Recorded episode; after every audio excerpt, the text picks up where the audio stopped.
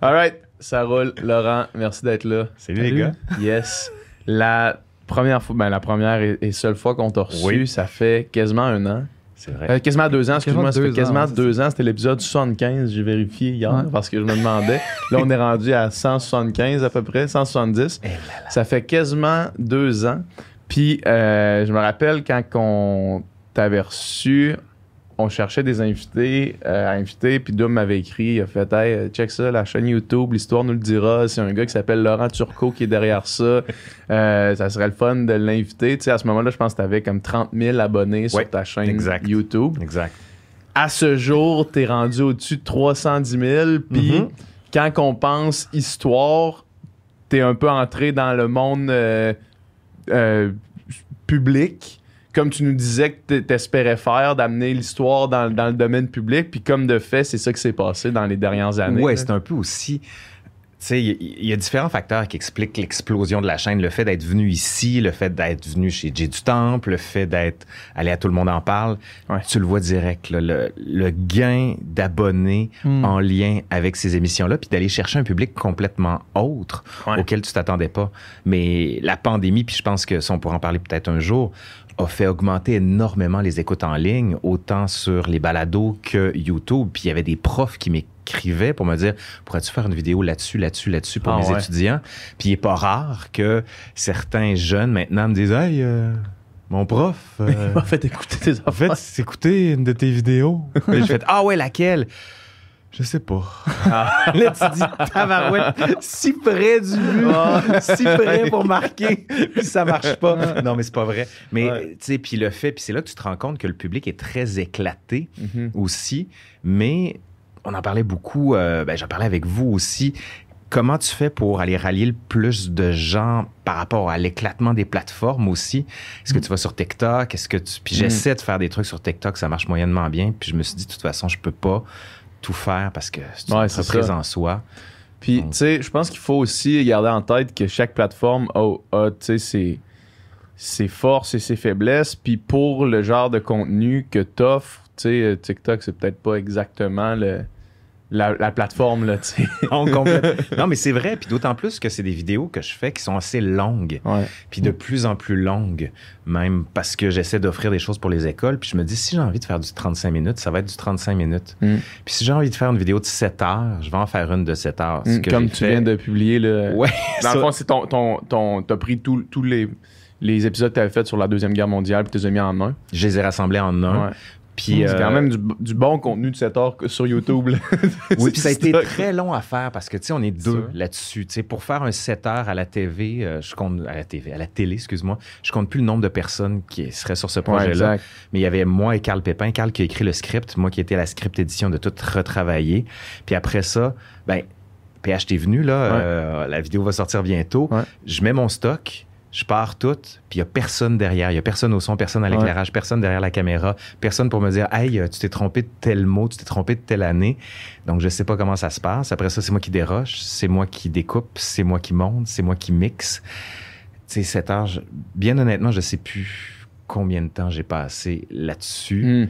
Mais ça vaut la peine parce que ça, ça reste. Puis surtout, c'est que s'il y a des gens qui veulent en savoir plus, puis surtout, c'est que c'est gratuit. Ben, c'est ça. C'est le but de faire ça, c'est de dire, ben, je me coupe en disant qu'il y, y a une grande tendance au début des années 2000, même avant ça, qui était l'université populaire.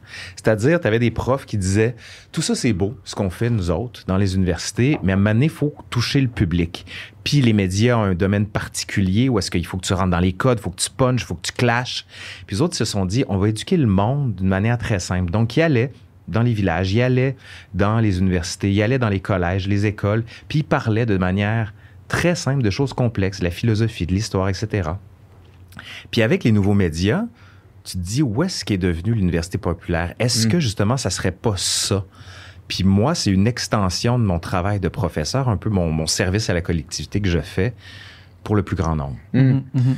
On le voit, nous autres, euh, beaucoup, tu sais, ça fait. On a pris un petit tournant euh, plus euh, euh, scientifique Et euh, social où aussi. et- et social Ouais. aussi, ouais, où est-ce qu'on essaie de recevoir, des, des profs d'université, des chargés de cours, des gens qui, Ouais. qui ont un domaine vraiment précis parce que euh, je pense que la discussion, on l'avait avec euh, Rémi Quirion, le scientifique en chef Ouais. du Québec, qui nous disait que le défi, c'était vraiment d'être capable de prendre les connaissances acquises à l'université, mais essayer de les sortir euh, contrairement à l'idée que l'université c'est un vase clos, puis que tout le monde, euh, que, que l'information reste dans ces dans, dans ce vase clos-là, tu sais. Puis, euh, puis on le voit, tu sais, juste avec notre auditoire, c'est les podcasts qui génèrent le plus de réactions sont ceux où est-ce qu'on amène quelqu'un qui est un expert dans un domaine ultra précis, mais qui est bon aussi à vulgariser cette chose-là, ce qui fait que euh, à la fois nous et nos auditeurs, on apprend quelque chose, euh, puis on se rend compte qu'il y a bien des affaires qu'on connaît pas, que, qui font partie de la connaissance générale humaine, là. Oui, puis que tu peux comprendre. C'est ça le, Ouais. le grand défi, puis vous le faites très bien ici, de, de donner la parole à des gens qui sont des bons profs pour la plupart, mais Mm. qui n'ont pas l'auditoire ou qui n'ont pas qui n'ont pas eu la chance d'aller dans les médias parce que c'est très compliqué. Souvent, les médias, ils ont leur personne connue, ils vont très Ouais. vite. Il faut que tu sois capable de répondre dans les 5-6 heures tout de suite après. Si tu dis, ben, je peux pas, mais demain, je pourrais, ah non, ça va être trop tard, c'est fini, t'es plus dans la, dans la loupe. Mhm. Puis le fait de permettre à des gens d'expliquer des choses qu'on pense complexes, mais qui au final le sont pas. Puis la pandémie a forcé les experts à se dire, hey, Mhm. il y en a des, euh, des illuminés là, faut communiquer. qui là. disent des Ouais, niaiseries. Puis c'est pas tant qu'on les a laissés trop parler que nous qui n'avons pas assez parlé. C'est Ouais. nous qui n'avons pas assez pris la place qui nous revenait Mhm. et qu'on considérait à être inutile parce que, tu sais, là, dans la fonction de vulgarisation, tu as la notion de vulgaire, s'adresser au bas peuple. Mhm. Puis pour certains, on dit c'est inutile, ça dessert, tandis que moi, je veux faire avancer mes recherches.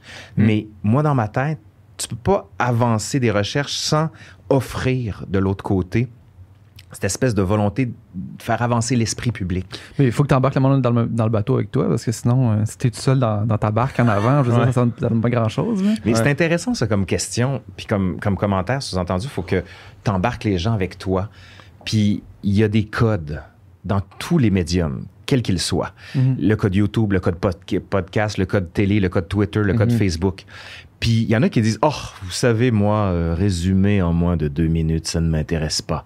Mais tu le fais déjà. Ils font déjà, les profs d'université. Quand tu es dans les cours, c'est exactement ce que tu fais. Tu t'adresses à, à un auditoire qui est en première année d'université, qui n'a pas nécessairement les connaissances pour comprendre, mais tu les amènes avec toi. Mhm. Fait que quand tu dis les prendre dans ta barque, c'est un peu ça. Puis tu sais, de se dire Oh, les gens sont trop cons, c'est extrêmement condescendant. Mhm. Alors que ce que vous faites, puis ce que plusieurs autres font, c'est que tu te rends compte que des choses qui sont le propre de l'université intéressent tout le monde.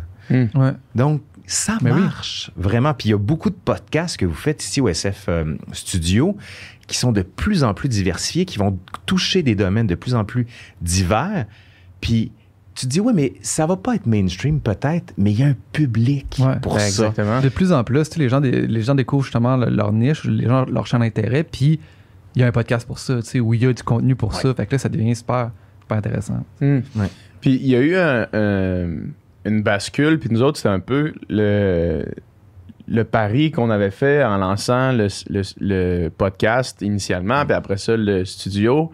C'était de se dire, ça, on, là, on s'en va vers l'ultra court, l'ultra euh, euh, fragmenté, tu sais, des, des, des reels de 15 secondes, des stories, de ces affaires-là. Puis même, même au-delà de ça, des nouvelles dans les journaux qui sont dans le fond un 250 mots, des entrevues radio, des entrevues télé qui sont ultra formatées, qui, comme tu dis, c'est un bon exercice de d'être capable de rendre tout ça concis, mais c'est aussi une perte de nuance, une perte de profondeur dans les sujets.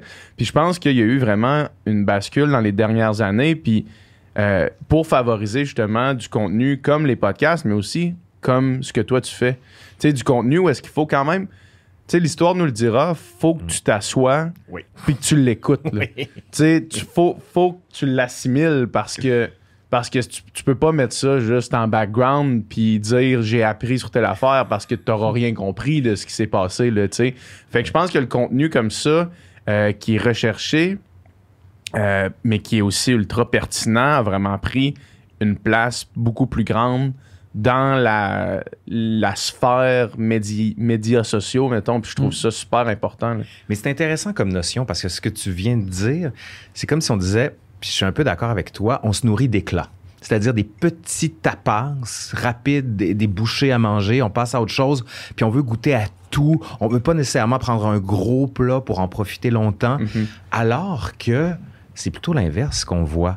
Puis j'ai envie de te dire, tu sais, avoir le temps, il y aurait une étude sociologique et historique à faire d'où ça part, ça. À quel moment? Puis moi, j'ai une intuition. L'intuition, c'est qu'on a assisté depuis à peu près une quinzaine, vingtaine d'années à une pipolisation très, très forte de la télévision, où il te fallait énormément de vedettes, énormément d'humoristes. Puis on s'est dit, les, les choses un peu intellectuelles, un peu trop, comment dire, relevées, on va les mettre de côté, puis on va se concentrer carrément sur le pur divertissement. Ce qui a énormément de bon élément. Puis je suis un grand consommateur de télévision populaire. Jamais je cracherai là-dessus. Même de la télé-réalité, j'en consomme énormément. Bon, Mhm. on s'en doute. D'a- D'anime japonais aussi. Oui, oui, comme on voit. Pour ceux qui ne nous voient pas, là, j'ai un magnifique t-shirt de Totoro. Euh, je suis un grand fan. Un jour, on fera un, un podcast sur le studio Ghibli, Eh si vous. Euh, voulez. As-tu fait un. un- Ça s'en vient. Ah ouais. Ça s'en vient parce que ça, écoute, je t'en reparle dans Ouais, deux on s'en secondes. parle. vas-y, c'est une bonne Mais c'est ça, mon, mon intuition, c'est qu'à un moment donné, il y a comme une cassure où est-ce que les gens se sont dit, Il me manque quelque chose. Ouais. Il me manque quelque chose. Puis tu as des émissions qui poursuivaient comme Plus on est de fou, plus on lit à Radio-Canada, qui est une des plus écoutées dans une tranche horaire de l'après-midi. Puis tu rentres dans le complexe. Là, à un moment donné, c'est OK, gang, mythologie pendant 30 minutes. Puis ça marche. Mhm. Puis c'est des gens ultra compétents dans un style clair, simple. Puis ça crée plein de carrières. Simon Boulris, par exemple, Mhm. qui est sorti de là, qui fait aujourd'hui une magnifique carrière, un grand auteur jeunesse. Puis je pense que vous, les gars, vous êtes arrivés à un moment où il y a une nouvelle génération qui arrive, qui veut plus, puis on leur a offert, à travers des Mm. podcasts, podcasts plus méditatifs. Ce que j'entends par méditatif, c'est quand tu te nourris d'éclats, c'est comme paf, un petit feu d'artifice qui vient d'éclater. Mais quand tu es dans le plus long, tout d'un coup, ton corps s'apaise, puis tu dis, sais, quand tu regardes mes vidéos, tu peux pas juste regarder ça en dilettante, il faut Mhm. que tu t'assoies. Puis le fait de t'asseoir, de te concentrer, de te fermer au monde, je pense qu'on a besoin Mm. de ça. De la même manière qu'on a besoin de lire un livre à m'amener sans être plugué sur Internet pour voir une notification popper pour dire Hey, il y a ça qui vient d'arriver. Ah! Non! Les œillères à m'amener, pas pour se couper du monde, mais pour se concentrer Ouais. sur un élément. Je pense que c'est ce qui motive aussi euh, le podcast, mais la tournure qu'on prend justement de, de recevoir plus des experts, recevoir plus. C'est exactement ce que tu viens de dire là. Tu sais, des, de l'opinion puis du divertissement, il y en a déjà assez. Il y en a déjà beaucoup. Tu sais, l'opinion, tout le monde a une opinion sur tout aujourd'hui. Tout le monde exprime son opinion sur tout sur les réseaux sociaux. Mais les faits de l'objectivité, de la science, c'est ça qui, c'est ça qui manque en ce moment, pour on en voit Ouais. les conséquences. C'est de la nourriture, c'est C'est ça. ça. C'est que tu peux pas te nourrir de crémage. Ouais. Des fois, l'opinion, c'est le crémage que tu rajoutes, mais si tu as juste du crémage, tu fais Hey, Colin, ça te Ouais. tombe sur le cœur. là. Imagine si tu te dis Je vais t'offrir un gâteau de noces, puis il va juste avoir du, du crémage. Ça va faire, Mm. puis, puis ça écœure vite. là. Ouais. C'est sucré, c'est gras, puis ceux qui ont jamais fait de crémage de gâteau, vous regarderez le nombre de beurre qu'il y a là-dedans. Là. Si tu manges que ça, tu vas mourir. Oui, l'expert en nutrition qui nous parle aussi. C'est- c'est- Mais il y a ça aussi, puis tu sais, il faut une diversité, mais on serait fou de, de, de dire que tout se vaut. Je pense qu'il y a des fruits puis des légumes à Mhm. m'amener dans le contenu.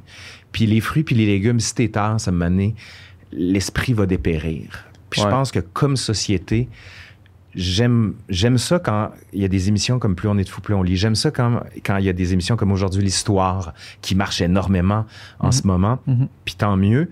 Ou est-ce qu'on se dit peut-être que ça va chercher un moins grand public, pas dans le cas de les, les deux cas que je viens d'évoquer, mais qui vont aller trouver quand même des gens qui ont besoin de ça. Mm. Puis si on leur offre pas, là il y a un problème. Puis ça Mm. peut servir à un plus grand nombre plus qu'on ne le croit. Ben, je pense aussi. Puis je pense que, tu sais, dans ces cas-là, euh, tu sais, des, des, des- du contenu qui parle à tout le monde, ça parle finalement à pas grand monde, tu sais, au sens où. Oui, ça c'est l'erreur. C'est ça, Ça, exact. Si t'essaies de te dire, tu sais, si, mettons, là, nous autres, quand on l'a fait, ça se faisait pas beaucoup, là, Ouais, mais. ben, racontez-moi donc comment vous avez commencé ça. C'est quoi que vous vous êtes dit? Parce que vous en avez Ouais. parlé quelques fois, Ouais, ouais, mais... euh, Ben, nous autres, on- ça faisait longtemps qu'on cherchait un projet. Là. Quand on était au secondaire, on voulait dominer le monde avec plusieurs idées. Oh, à un moment donné, on se partait à un festival de musique. À un moment donné, on, faisait, on, a, fait, on a eu toutes sortes d'idées qu'on concrétisait. Genre, le lendemain, on y pensait même plus. Ouais, c'est ça. C'est vraiment, c'était très court terme. là. Ouais, ouais. Puis, euh, tu sais, là, PH a fait Occupation Double. Puis là, il, est- il est Mm. sorti de là. Puis, c'était une période où est-ce que, tu sais, on se parlait encore beaucoup. Peut-être qu'on se voyait un peu moins. Ou du moins, tu sais, on était plus. Tu sais, PH était à Montréal, moi, j'étais à Québec. Nan, nan, nan. Puis, euh, on, mais ce dont on se parlait souvent, c'était les podcasts qu'on écoutait. C'est comme, Mm. hey, tu écoutais Ouais. tel podcast, tu écoutais telle affaire, puis là, on en discutait, puis tout ça. Puis c'est comme devenu rapidement un genre d'intérêt commun qu'on avait, puis un, un genre, de, genre de passion. Puis à un moment donné, je pense que c'est juste moi qui ai fait, hey, euh, on se part un podcast. Puis là, Ouais. puis là, je me disais, hey, je pensais exactement la même chose. Go, on se part un podcast. Puis quelques semaines après, on sortait le premier épisode, puis c'était comme.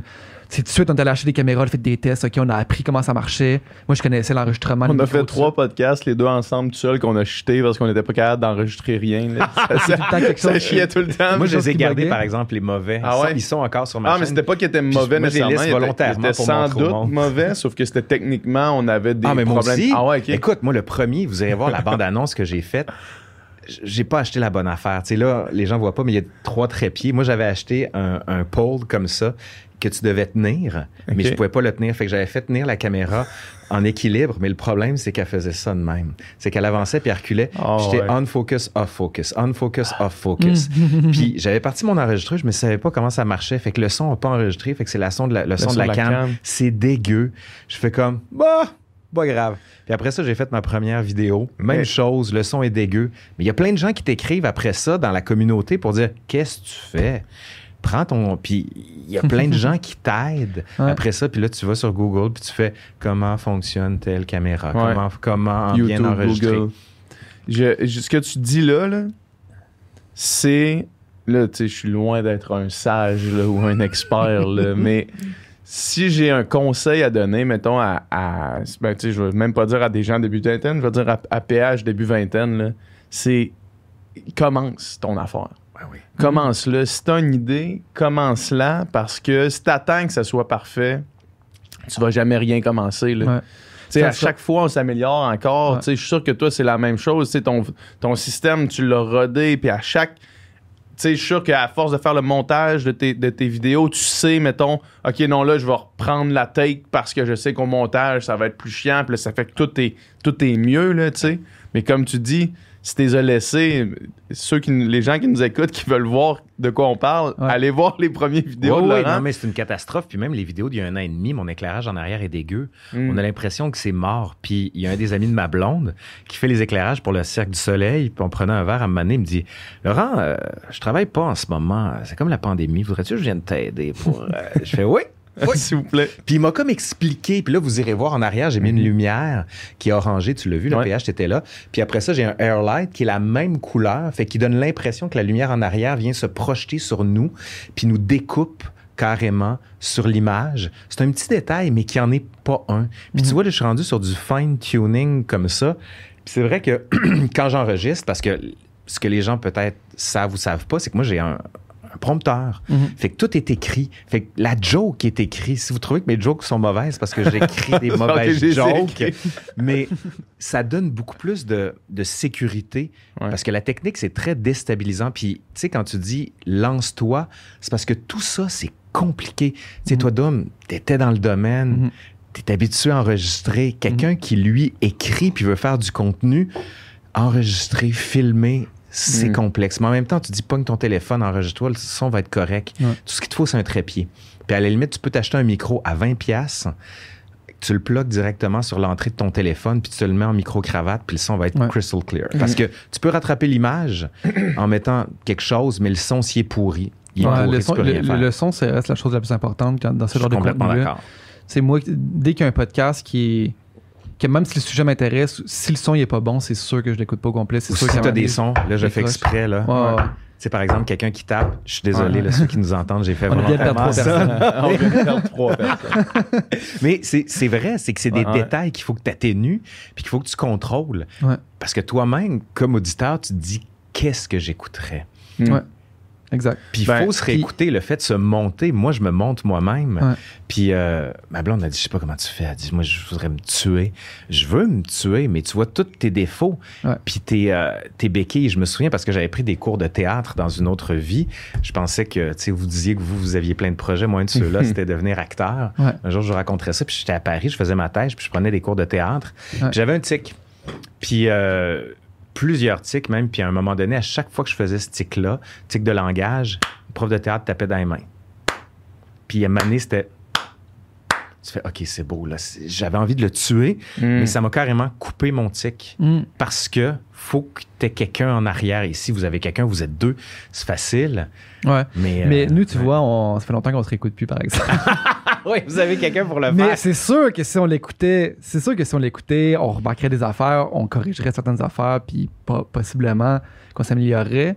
Mais à un moment donné, on fait des, on fait des compromis, on fait des concessions, parce que c'est beaucoup de, c'est beaucoup de temps. Mais pour ceux qui commencent, réécoutez-vous. Mais c'est sûr, c'est sûr. Ouais, moi, je me ouais, ouais, réécoutais. là, Regardez-vous. les premiers mois, je me réécoutais systématiquement, Ouais. puis je remarquais des affaires, j'essayais d'améliorer les même affaires. allé à, à suivre des cours de diction. Ouais, j'ai fait une couple de cours de diction pour essayer de- d'améliorer ça. Oh, ouais.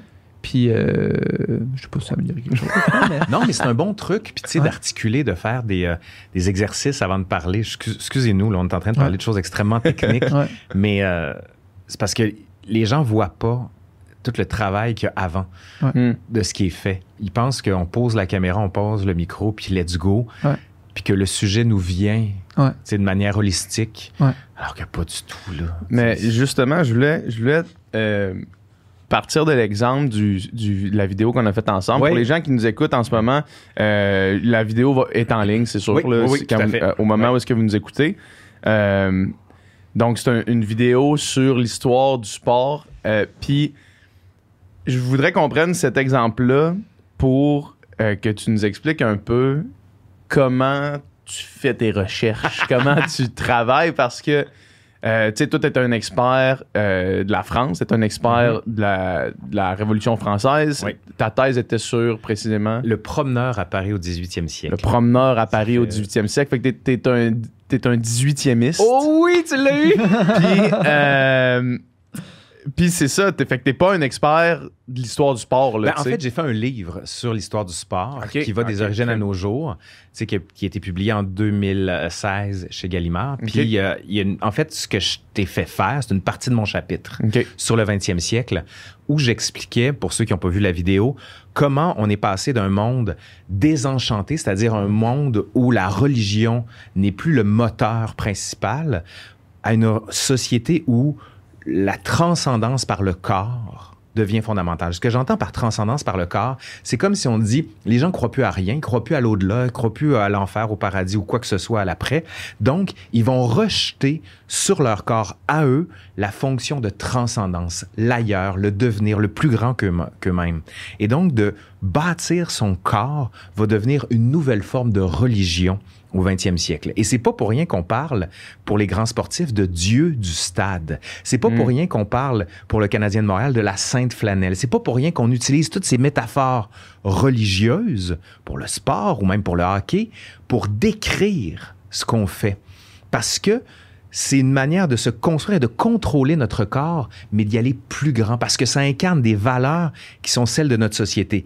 La valeur d'efficacité, bien sûr, la valeur aussi de santé, la valeur médicale. Tu sais, quand je te dis la valeur d'efficacité, puis ça, on en parle beaucoup dans la capsule, les valeurs qui sont celles du capitalisme sont exactement les mêmes valeurs qui sont promues dans le sport. Le meilleur gagne, celui qui perd pleure à n'en plus finir, mais c'est toujours celui qui est le plus efficace, qui va battre le plus de records possible. Puis si tu regardes, les grands PDG se font un grand plaisir de montrer le sport, les sports qu'ils font. Ils font de la course, Ouais. et une course contre eux-mêmes, veulent On se parlait, battre même, on parlait même des- de la comp- avec euh, François Lambert. Là, je retourne loin, Oui. là, mais avec François Lambert, dans le, je pense, le septième épisode du Sans Filtre, il nous disait que lui avait participé à une compétition, c'était euh, de Fittest CEO. Puis c'est juste des CEO de compagnies qui font des compétitions, puis il y a comme huit épreuves, puis un classement de points pour euh, des épreuves physiques, évidemment, là, du vélo, de la natation, ces choses-là, pour trouver c'est qui le CEO le plus fit. Mais c'est intéressant ça, parce que tu vois que tu es carrément dans le domaine selon lequel l'activité sportive, mais plus encore l'entraînement, c'est pas juste du sport. C'est plus que ça. De la même manière, quand tu Ouais. regardes les Olympiques, Mm. quand tu regardes l'Euro, quand tu regardes la Coupe du Monde, le hockey, c'est pas juste du sport. Regarde l'affaire de Kotkaniemi qu'on a vu, on a dit, ben voyons, il s'est rendu en finale de la Coupe Stanley, ce gars-là a été aimé à Montréal, puis il est allé signer en insultant parce qu'ils ont rajouté une prime de 20 pièces. Puis là, tout le monde a dit, it's just business. Ouais. Mais nous autres, on veut pas y croire. Parce que les Canadiens, c'est tatoué sur le cœur, c'est Maurice Richard, sais, c'est la grande époque de la Sainte Flanelle, c'est Patrick Roy, c'est tout ça, c'est, c'est intimement lié à l'histoire des francophones au Québec. Puis on se dit, tu peux pas insulter de cette manière-là sur le Canadien en disant, moi, ce que je veux, c'est l'argent. Alors que c'est complètement ça. On drape le sport d'une espèce de moralité puis de transcendance qui, a rien, qui aurait rien à voir avec la Mm. société, alors que, tu sais, business is business. Mais il y a la business du sport, puis il y a le sport. Puis il y a le sport du point de vue de l'athlète. L'athlète qui va à à à aux Olympiques, le nageur, le coureur, il fait pas ça pour le cash. là. Mm. Il fait ça. la- Ça, c'est intéressant quand même, parce que est-ce qu'il fait vraiment ça pour le cash? Oui ou non? Oui, d'une certaine manière, parce qu'il faut qu'il soit rentable. Un athlète qui n'a pas de commanditaire, il va la pas plupart, la plupart sont pas rentables. en Oui, fait. la plupart sont pas rentables. Puis ils le font quand même. Oui, ça, tu as raison. Mais à un moment donné, si tu veux avoir une carrière dans la durée, Ouais. Faut que tu sois capable financièrement. Puis je te dis ça parce que il y a quelques années, il y avait des grandes critiques aux Olympiques pour dire le Canada, ça n'a pas de bon sens, on gagne aucune médaille. Puis là, il y avait institué un programme gouvernemental qui s'appelle Pour le podium, si je me souviens bien. Puis il avait financé les athlètes. Puis les athlètes gagnaient de l'argent s'ils gagnaient une médaille. Là, Jusqu'à vu, jusqu'à 20 000 dollars, Ouais. on s'entend. les partants de quand t'avais Ouais, rien partant avant, rien, tout coup, mieux que rien. ça peut faire une différence. Surtout que techniquement, c'est des athlètes amateurs. Ouais. Je dis techniquement, Techniquement. hein. Ça, c'est Mhm. une Pas dans autre tous les notion. sports. Et là, tout d'un coup, tu as vu le nombre de médailles augmenter. Puis c'est là que tu te rends compte que finalement, l'argent a une grande prise sur le sport. Puis encore une fois, c'est quand tu dis, j'ai dit que les, les athlètes amateurs sont aux Olympiques, c'est parce que c'est toutes les Olympiques qui sont un peu mal foutus.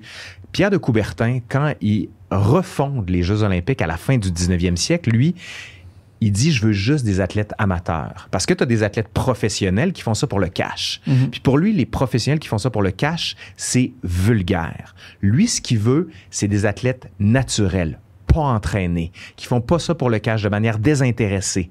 Et toute l'histoire des Olympiques, ça va être une tension entre l'amateurisme et les professionnels. C'est pour ça que les athlètes de la Ligue nationale de hockey ont mis autant de temps à aller aux Olympiques. On se dit, mais comment ça se fait au Canada? On les aurait plantés pendant les années 50, les années 60. Puis quand tu regardes aux Olympiques d'hiver, tu fais comment ça se fait qu'on est pourri aux Olympiques au hockey? C'est parce que les athlètes professionnels ne pas. peuvent pas y aller.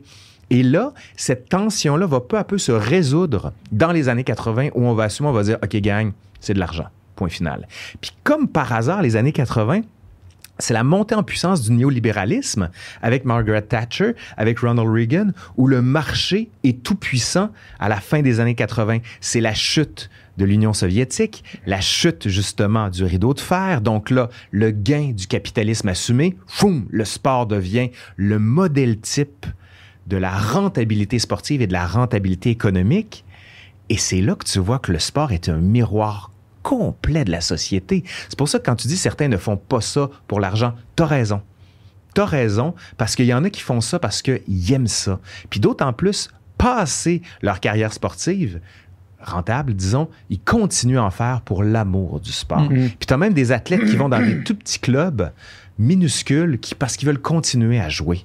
Parce que pour eux, c'est un acte de définition, c'est de la transcendance. La Mhm. transcendance spirituelle, même j'ai envie de te dire, mais faut que tu vives. Faut Mhm. que tu vives. Tu sais, c'est bien beau vivre de ton... avoir du fun à 28 ans, mais 28 ans, là, ça commence déjà à presque être vieux pour un joueur de hockey. Certains sports, ouais.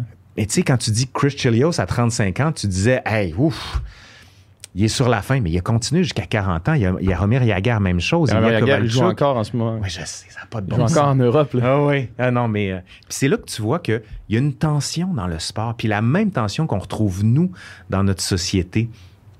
Puis l'avantage des Jeux olympiques, c'est que tu vois des athlètes qui partent un peu de rien pour devenir des superstars. Tu sais, moi, celle qui m'a le plus impressionné aux derniers Olympiques, c'est Maud Charon, au Mhm. euh, haltérophile. Ouais, ouais. Il y avait plein de reportages où il suivait les athlètes pendant la COVID. Elle, à Rimouski, dans son garage, toute seule, à Mm. lever des poids en visioconférence avec son, son entraîneur qui est ailleurs. Tu sais, c'est Rocky Balboa, là, dans Ah le ouais. Rocky 5, qui s'entraîne dans le froid. Puis tu fais, en Sibérie. Là. Ah, je, je veux voir ça.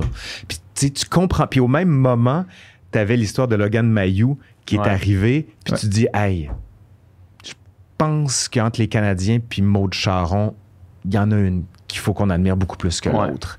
Puis c'est c'est cette tension-là qui est très intéressante dans le sport, mais qui est pas simple. Mhm. Non, qui est c'est ni noire ni blanche. Ouais.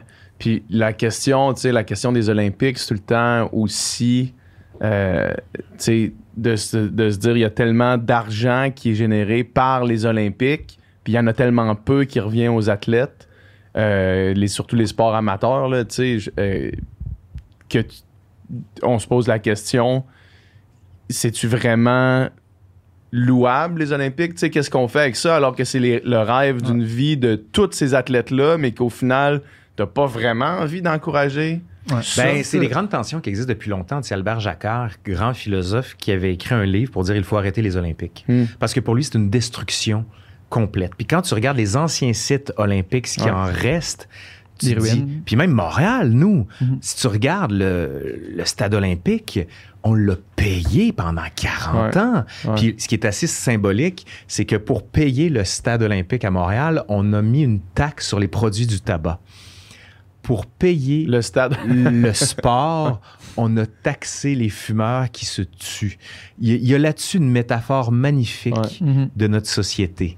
Mais tu sais, tu te dis, est-ce que ça vaut la peine les Olympiques? Si tu regardes Tokyo, il y a beaucoup de gens à Tokyo aux derniers Jeux Olympiques pendant la pandémie qui devaient se tenir en 2020, qui ont été tenus en Mhm. 2021, puis ils disaient, on veut pas les tenir. On Ouais, veut pas C'est le pas, les. CIO qui a dit non, mais vous avez signé. Mm. Puis c'est là que tu vois l'espèce de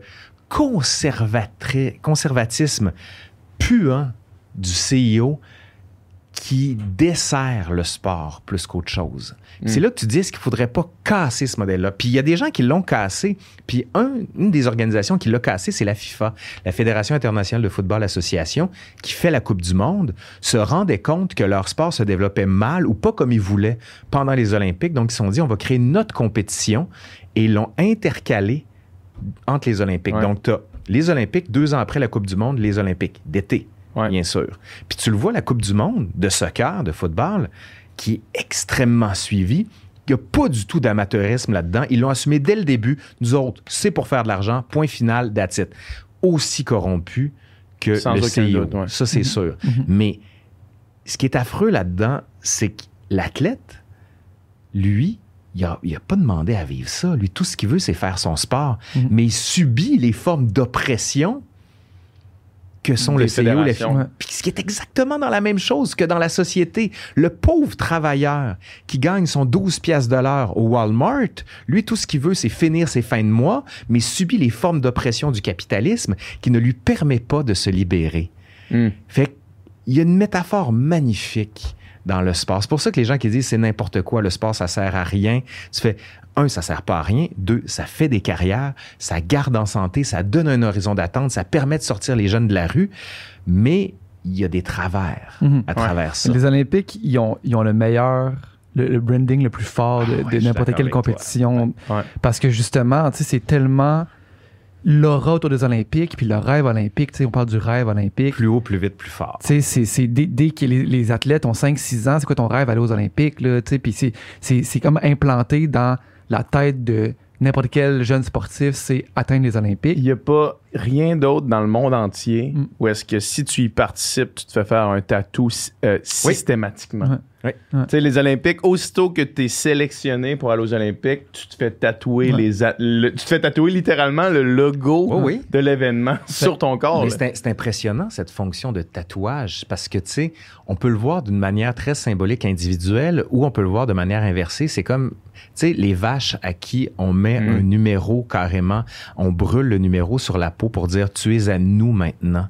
Il y en a qui s'attaquent aux Olympiques. Tu sais, on dira jamais assez à Sochi avec les lois anti-homosexuelles Mhm. qui avaient été passées par la Russie de Vladimir Poutine. Certains athlètes avaient voulu manifester avec le drapeau de la fierté et on leur avait dit si vous voulez manifester, on vous, a, on vous a fait un spot à 60 km loin du village olympique, puis vous le faites là-bas. Parce que les Olympiques ne peuvent pas être politiques.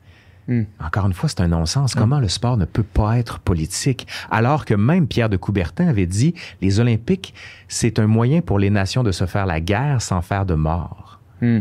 Fait que, tu sais, c'est complètement antinomique, puis c'est très faux cul de la part des dirigeants de croire que c'est apolitique, le sport. Mais c'est ça le, ça le paradoxe, parce que l'athlète, lui, là, tu sais, que toute sa vie s'est entraîné pour aller aux Olympiques, que les Olympiques soient en Chine ou en Russie, il s'en fout, là, sais. Ce qu'il veut, c'est partir aux Olympiques, puis le- le- la, plus, la grande majorité, du moins, là, puis le- les polémiques, puis les, les controverses, puis la corruption derrière tout ça, c'est pas son problème, dans le sens que le, le rêve, encore raison. une fois, est tellement fort que c'est ça qui prime surtout, puis justement, le, le, le CIO est mort de rire parce qu'ils ont des athlètes, les meilleurs athlètes au monde, qui sont prêts à venir bénévolement dans leur événement, commandités à fond. Eux autres font la grosse pièce, ils redonnent rien. Puis, Euh, juste à cause. Il dirait quand même qu'il redonne l'argent aux fédérations amateurs, Mhm. par exemple des pays qui ont moins d'argent, pour le développement du sport chez les jeunes. Mhm. Ça, c'est leur version officielle. Mhm. Fait que, en tout cas, de là à dire Faisons que- avec ça, qu'est-ce qu'on en veut. Ouais, exact. Mais tu sais, n'empêche qu'ils sont, sont tellement habiles à créer ce rêve-là que justement, c'est comme n'importe qui, n'importe quel athlète, c'est l'ultime but pour l'athlète en retour. Financièrement, pas grand-chose. Ouais. Ben, financièrement, pas grand-chose. Tu as raison, parce que la majorité gagne pas de médaille. La majorité vont pas avoir de contrat. Mais il y en a qui se disent « et si ». Tu sais, Joanie Rochette, qui, qui a gagné une médaille Ouais. quand même, mais qui a eu toute une histoire après. Sylvie Bernier, Ouais. aussi, qui a beaucoup capitalisé là-dessus. Tu as certains athlètes qui, dans leur pays, une fois la médaille gagnée, peuvent après ça capitaliser en devenant, en allant dans les médias, en étant analyste sportif. Mais il y en a très peu. Mais tu sais, mettons, aller aux Olympiques, là, les athlètes olympiques qui, qui, mettons, gagnent une médaille, là, parce que je- j'en connais personnellement, puis le pire qui va leur arriver, mettons, financièrement, c'est d'arriver à la fin de leur carrière à zéro.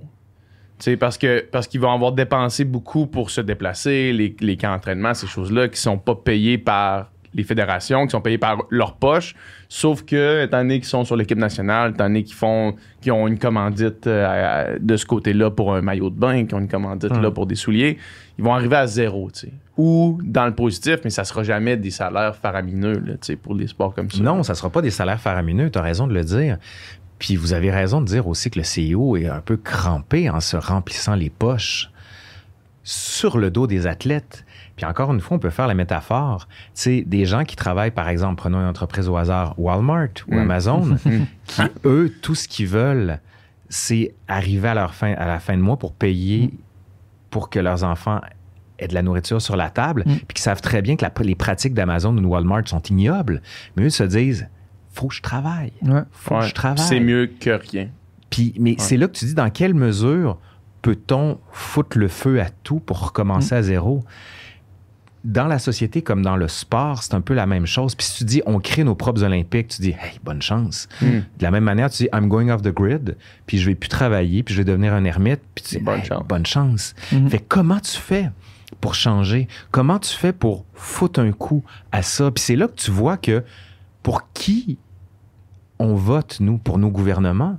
Puis c'est les gouvernements qui nous représentent. Fait que si nos gouvernements sont pas capables de nous représenter efficacement, si Justin Trudeau dit pas que pour les prochains Olympiques, on n'envoie pas d'athlètes s'il n'y a pas telle, telle loi qui change pas, puis si on se met pas en gang pour le faire, ça se passera pas. Mais ça s'est fait dernièrement. Ben, dernièrement. Il y a eu des boycotts. Tu sais, en 1980 à Moscou, en 84 à Los Angeles, il y en a eu des boycotts. À quoi ça menait? À rien.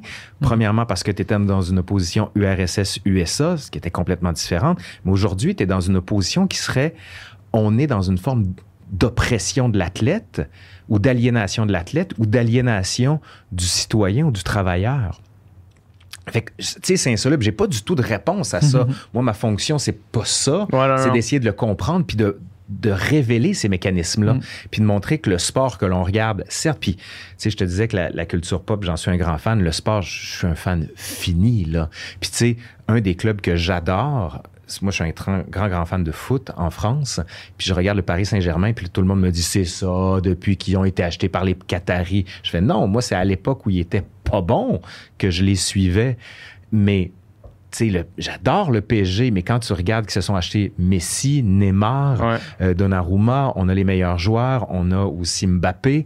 Tu te dis, ben là, vous jouez pas dans la même ligue, les gars, là. Ça n'a Mm. plus de bon sens. tu sais, c'est comme euh, avant la- le plafond salarial au hockey, les Red Wings, Ouais. s'achetaient les meilleurs joueurs puis plantaient tout le monde. Tu fais, à quoi ça sert?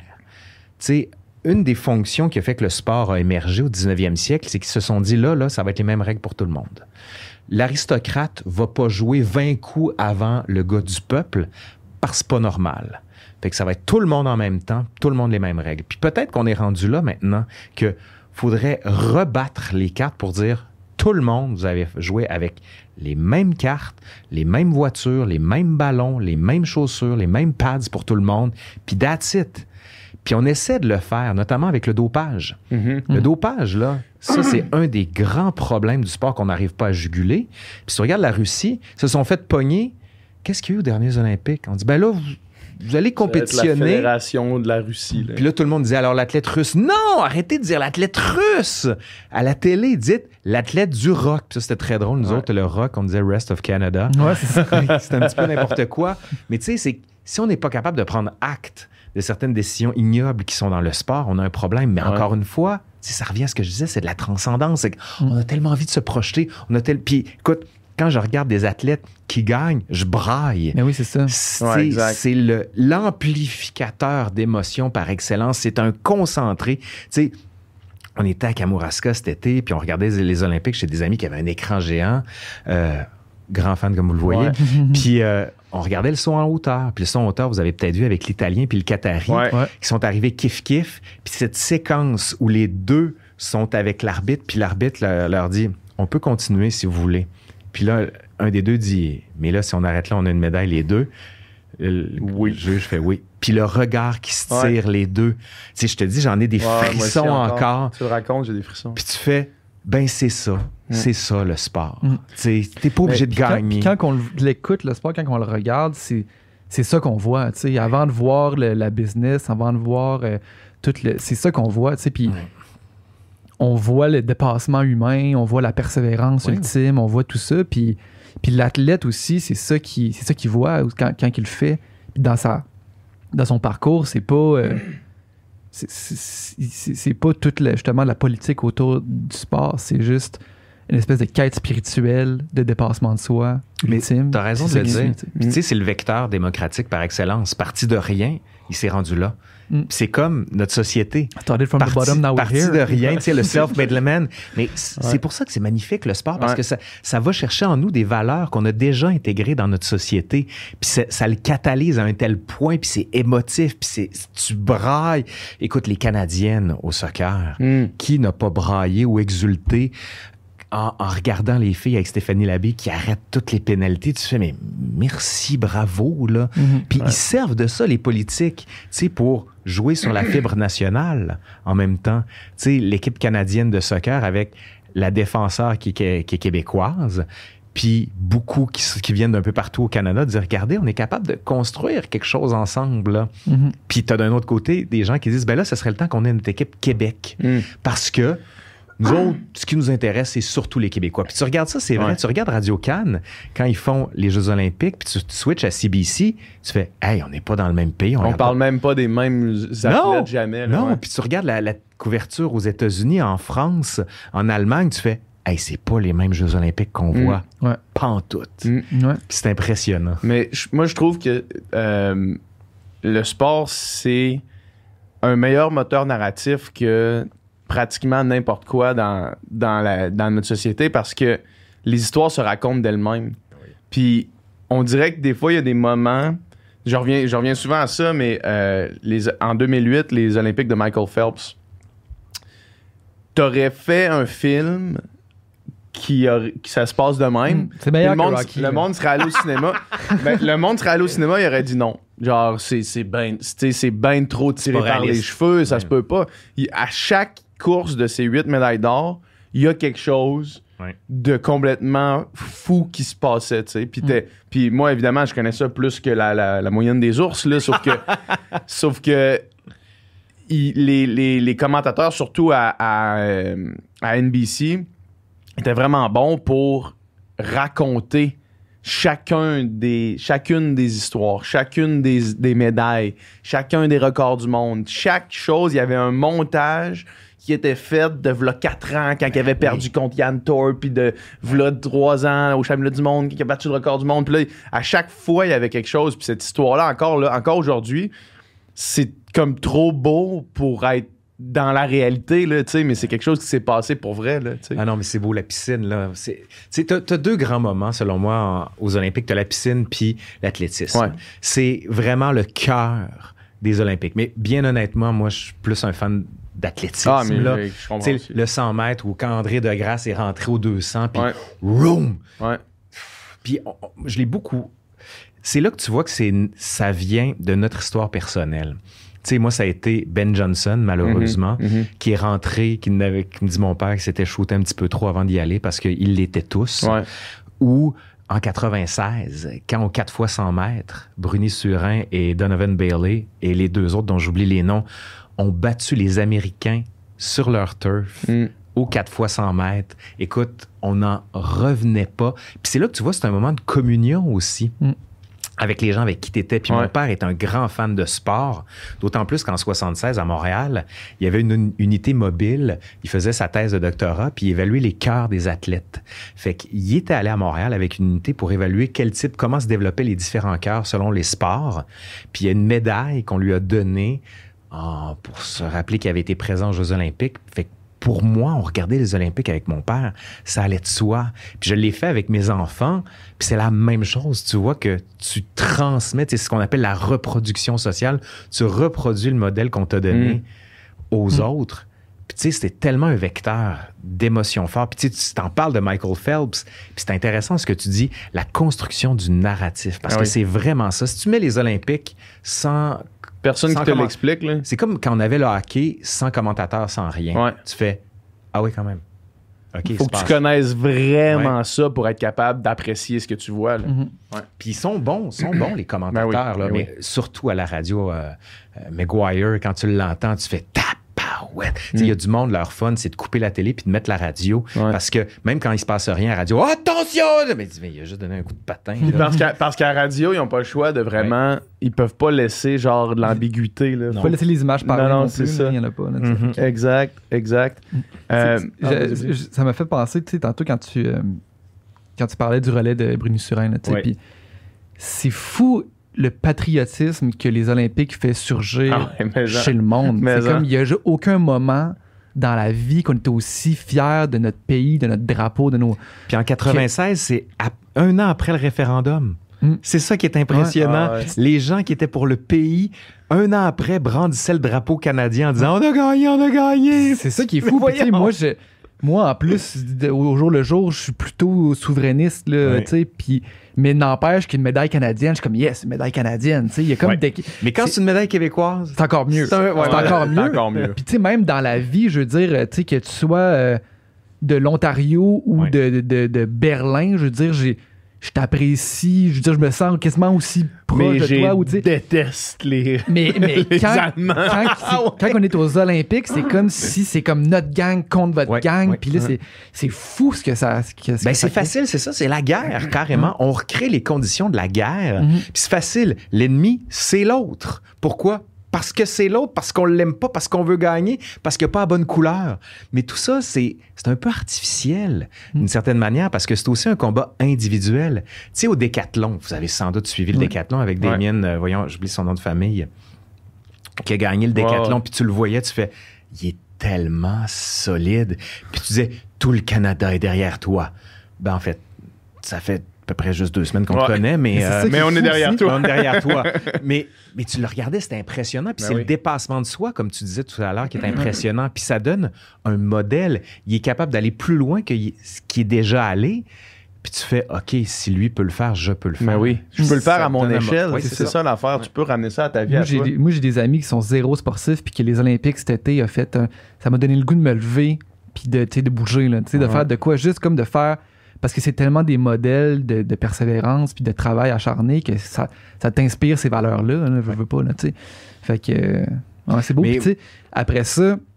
tu sais, hier, on, on recevait, euh, on a reçu Jean-Philippe Bautier, puis on, par- on parlait de Oui. course, puis on parlait qu'est-ce qui motive quelqu'un à courir des ultramarathons, courir des marathons, à s'entraîner autant? On en parle dans, dans- on en parle dans la Puis quand tu le fais pas non plus pour être le meilleur au monde, parce que tu seras jamais le meilleur au monde, là, puis la plupart des gens qui font ça, qui font les Ironman du monde tremblant, je veux dire, sont, sont à un niveau euh, sont capables de le faire, mais ils sont pas à un niveau compétitif, ils sont pas dans- tu sais, Il y a cinq Mais- personnes dans le peloton pro qui peuvent gagner. tu sais. C'est ça. Sauf Le, que le reste des, je sais pas, 2500 personnes qui participent ont la grande majorité du gagner. monde qui font ça sont pas drivés par le fait de gagner. Fait que, enfin, après tu te demandes, sont, sont drivés par quoi, tu sais. Puis c'est, c'est juste une affaire de dépassement de soi, d'atteinte d'objectifs, de, de, de, de, de, De faire mieux. de faire, mieux. Tu sais, de la même manière que quand tu travailles une année, tu as, vendu par exemple 40 chars, l'année suivante, tu vas en vendre 45. Mm. L'autre année d'après, 50. Fait que, tu sais, c'est une métaphore. Mhm. C'est une métaphore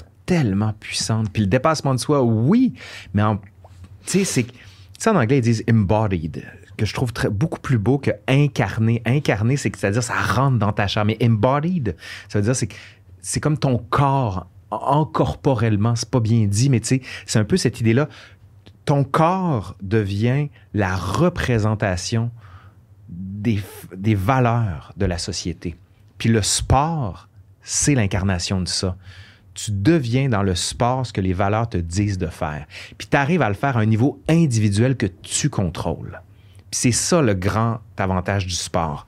Autant dans ta job, les critères de performance te sont imposés parfois, mais dans le sport, c'est toi qui te les imposes. Donc tu dis, tabarouette, je vais me battre. Puis il y a souvent ça, l'idée de je vais faire mieux que ce que j'ai fait. Puis quand tu vois que tu descends, tu fais Oh, qu'est-ce qui se passe? Ben là, un, tu vieillis. Ouais. Vous êtes plus jeune que moi. Moi, je suis dans la pente un peu plus descendante où je fais plus les temps que je faisais. Je suis plus aussi bon que je faisais. Euh, moi, une de mes grandes forces au soccer, c'était je courais tout le temps, tout le temps, tout le temps, tout le temps, tout le temps. Puis maintenant, je me dis, OK, là, maintenant, il faut que je fasse des tes gestes combats. techniques plus forts. Mais tu cours moins. Ouais. Puis c'est correct. Alors que dans le sport, c'est non, plus vite, plus haut, plus fort, comme dans les Olympiques. Mm. Mais ça marche pas, cette idée-là, dans l'ordinaire du sport. Ben, ce que je veux dire dans l'ordinaire du sport, du corps, faut qu'à un mo- moment donné, tu acceptes de décélérer, Mhm. puis c'est correct. Puis tu sais, de la même manière, faut que tu acceptes dans ta vie quotidienne d'en faire moins, de pas être tout le temps efficace, de pas tout poster sur Instagram. faut que tu dises, hey, je ferai rien aujourd'hui, puis c'est correct. Fait que dans le sport comme dans la société, ça te permet de réorienter tes priorités. Je vais avancer une théorie que je viens que je vais, je vais avancer avec vous en temps réel. Est-ce que euh, tu sais dans, ces- dans, dans les sports d'hommes que, tu as nommés, mettons de de, de sport de ultra-marathon puis de Ironman, excluons le volet pro. Mhm. Excluons les, les- les gens qui font ça de façon professionnelle euh, depuis, euh, depuis le début vingtaine, puis que là, ils sont dans leur pic, puis tout ça. Excluons ce monde-là. Je vais me prendre moi comme exemple pour euh, illustrer la théorie que je veux avancer. Moi, quand j'ai fini ma carrière de, de natation, euh, T'avais quel âge? 26. Fait que il m'en restait un peu encore, mettons, d'amélioration, mais plus tant que ça. Là, là je serais dans la pente descendante. Là, j'ai 30, puis, je, puis, puis mon pic serait derrière moi, mettons. Ouais. Sauf que quand je suis, euh, quand je suis euh, revenu d'occupation double, donc après ma carrière, je suis allé à occupation double, je suis Mhm. revenu, puis là, j'ai recommencé à nager un petit peu, puis rapidement, j'ai vu, je retournerai jamais où est-ce que j'étais. Puis j'ai commencé la course à pied. Puis là, à la course à pied, j'ai vu que, étant donné que j'en avais jamais fait avant, je m'améliorais. Oui. Puis que même si je vieillis, étant donné que c'est un sport qui est comme plus tu fais de kilomètres, plus tu t'améliores, puis tu sais, je suis loin d'être élite, fait que ma pente d'amélioration, je peux continuer à m'améliorer probablement jusqu'à temps que j'aille 50 ans là, à faire ça, juste à faire de la course à pied.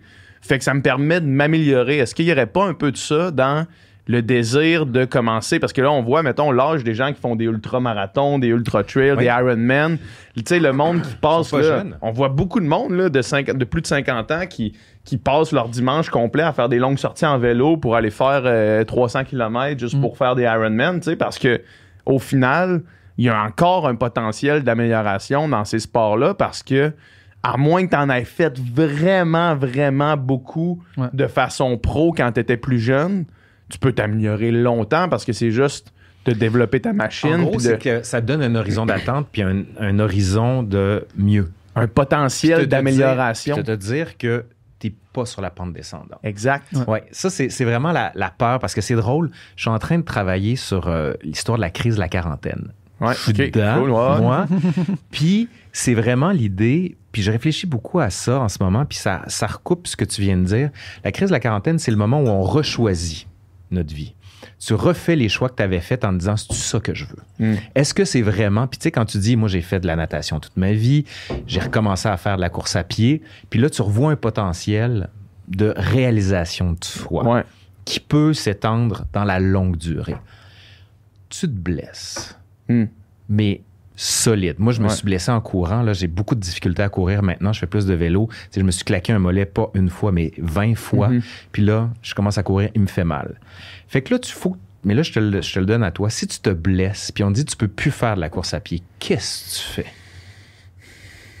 Je trouve autre chose. Tu vas trouver autre chose. ouais, C'est sûr que tu vas trouver autre chose. tu sais, Puis avant, tu avais autre chose, tu la natation, là, c'est la course. Puis à un moment donné, ça va être autre chose, je suis sûr. tu sais. Puis je on en parlait hier. Je pense que le plus important, peu importe c'est quoi, c'est d'avoir une passion. C'est juste d'avoir de quoi. Ouais, mais mettons, l'idée, moi, ce que j'aimais dans la natation, c'était de m'améliorer moi-même. là, ça. tu sais. Ouais. Puis la seconde où est-ce que. Moi, je pense pas que j'aurais été capable de continuer une carrière, mettons. Tu sais, on voit mais, Catherine Savard qui est venue ici, là, Ouais. tu sais, que son meilleur temps à vie au 200 crawl, elle l'a fait en 2017. Puis là, elle s'en rapproche pour la première fois depuis 2017. Moi, je pense pas que j'aurais été capable de faire ça. De continuer une carrière pendant 3-4 ans Mhm. à ne plus faire mes meilleures performances. Tu sais, je pense que j'aurais arrêté avant. La raison pourquoi je continuais, c'était parce que je continuais à repousser ouais. toujours. Tu sais. Mais si c'est pas la course, tu sais, ça- tu peux t'améliorer Ouais, à c'est ça. toutes Je, sortes d'affaires. peut-être du vélo aussi, là, comme toi, mettons. Oui, mais c'est c'est là que c'est intéressant cette notion-là de il faut que j'ai quelque chose pour être en amélioration constante. Hmm. Est-ce que c'est pas une erreur de penser ça? Est-ce que c'est pas une erreur de se dire je vais toujours être meilleur? Puis, tu sais, ça revient à l'idée sur est-ce que je suis bien avec ce que j'ai? Est-ce que, par exemple, de faire un 5 km aux semaines en, je sais pas, moi, 35 minutes, ça me suffit? Hmm. Est-ce que dans notre société, on nous a habitués à se suffire ou à être satisfait d'une partie de notre vie? Non. Mm. Non. Non. Très rarement, tu vas dire, tu as atteint ce niveau-là, parfait, continue. good. Arrête. Jamais. Ouais. Jamais. On nous induit l'idée sur laquelle il faut toujours faire mieux. Et c'est là que je me demande, est-ce qu'il n'y a pas un problème avec ça? Peut-être. Puis, tu sais, il y en a beaucoup qui disent il faut apprendre à décélérer. Tu sais, tu as le livre de Léa Streliski qui dit euh, en gros, il faut apprendre à ralentir dans notre vie, il faut apprendre à se déploguer, il faut apprendre à se défaire de cette rapidité qu'on nous met partout. Il faut tout faire plus vite, plus rapide. Puis, tu sais, je suis vraiment pas un modèle là-dessus. Là. Hmm. Ma blonde te dirait je fais 15 choses en même temps, j'ai 72 projets. Mm. Quand j'en fais juste 15, c'est que je suis malade. Ouais. Puis peut-être que c'est le moment de ma vie où est-ce que je me dis j'ai moins besoin de me prouver. Puis ça aussi, c'est peut-être important parce que quand tu es jeune, tu te dis je veux exister. J'ai besoin d'être reconnu autant par mes pairs que par moi-même pour me dire je sers à quelque chose. Puis le sport permet de te le faire. Parce que tu dis je m'améliore, je suis meilleur, donc je me réalise. C'est ça la transcendance. Être meilleur dans quelque chose. Fait que ta transcendance par le sport, si un jour, puis Dom, toi, ça peut être par la musique, Mhm. si la transcendance, parce que vous qualifiez de passion, ne vient plus de cette passion-là, qu'est-ce que tu fais? Hmm. Où est-ce que tu vas? Est-ce que tu te dis, je vais remettre en question cette idée-là de meilleur ou de plus haut, plus vite, plus fort pour aller vers quelque chose d'autre?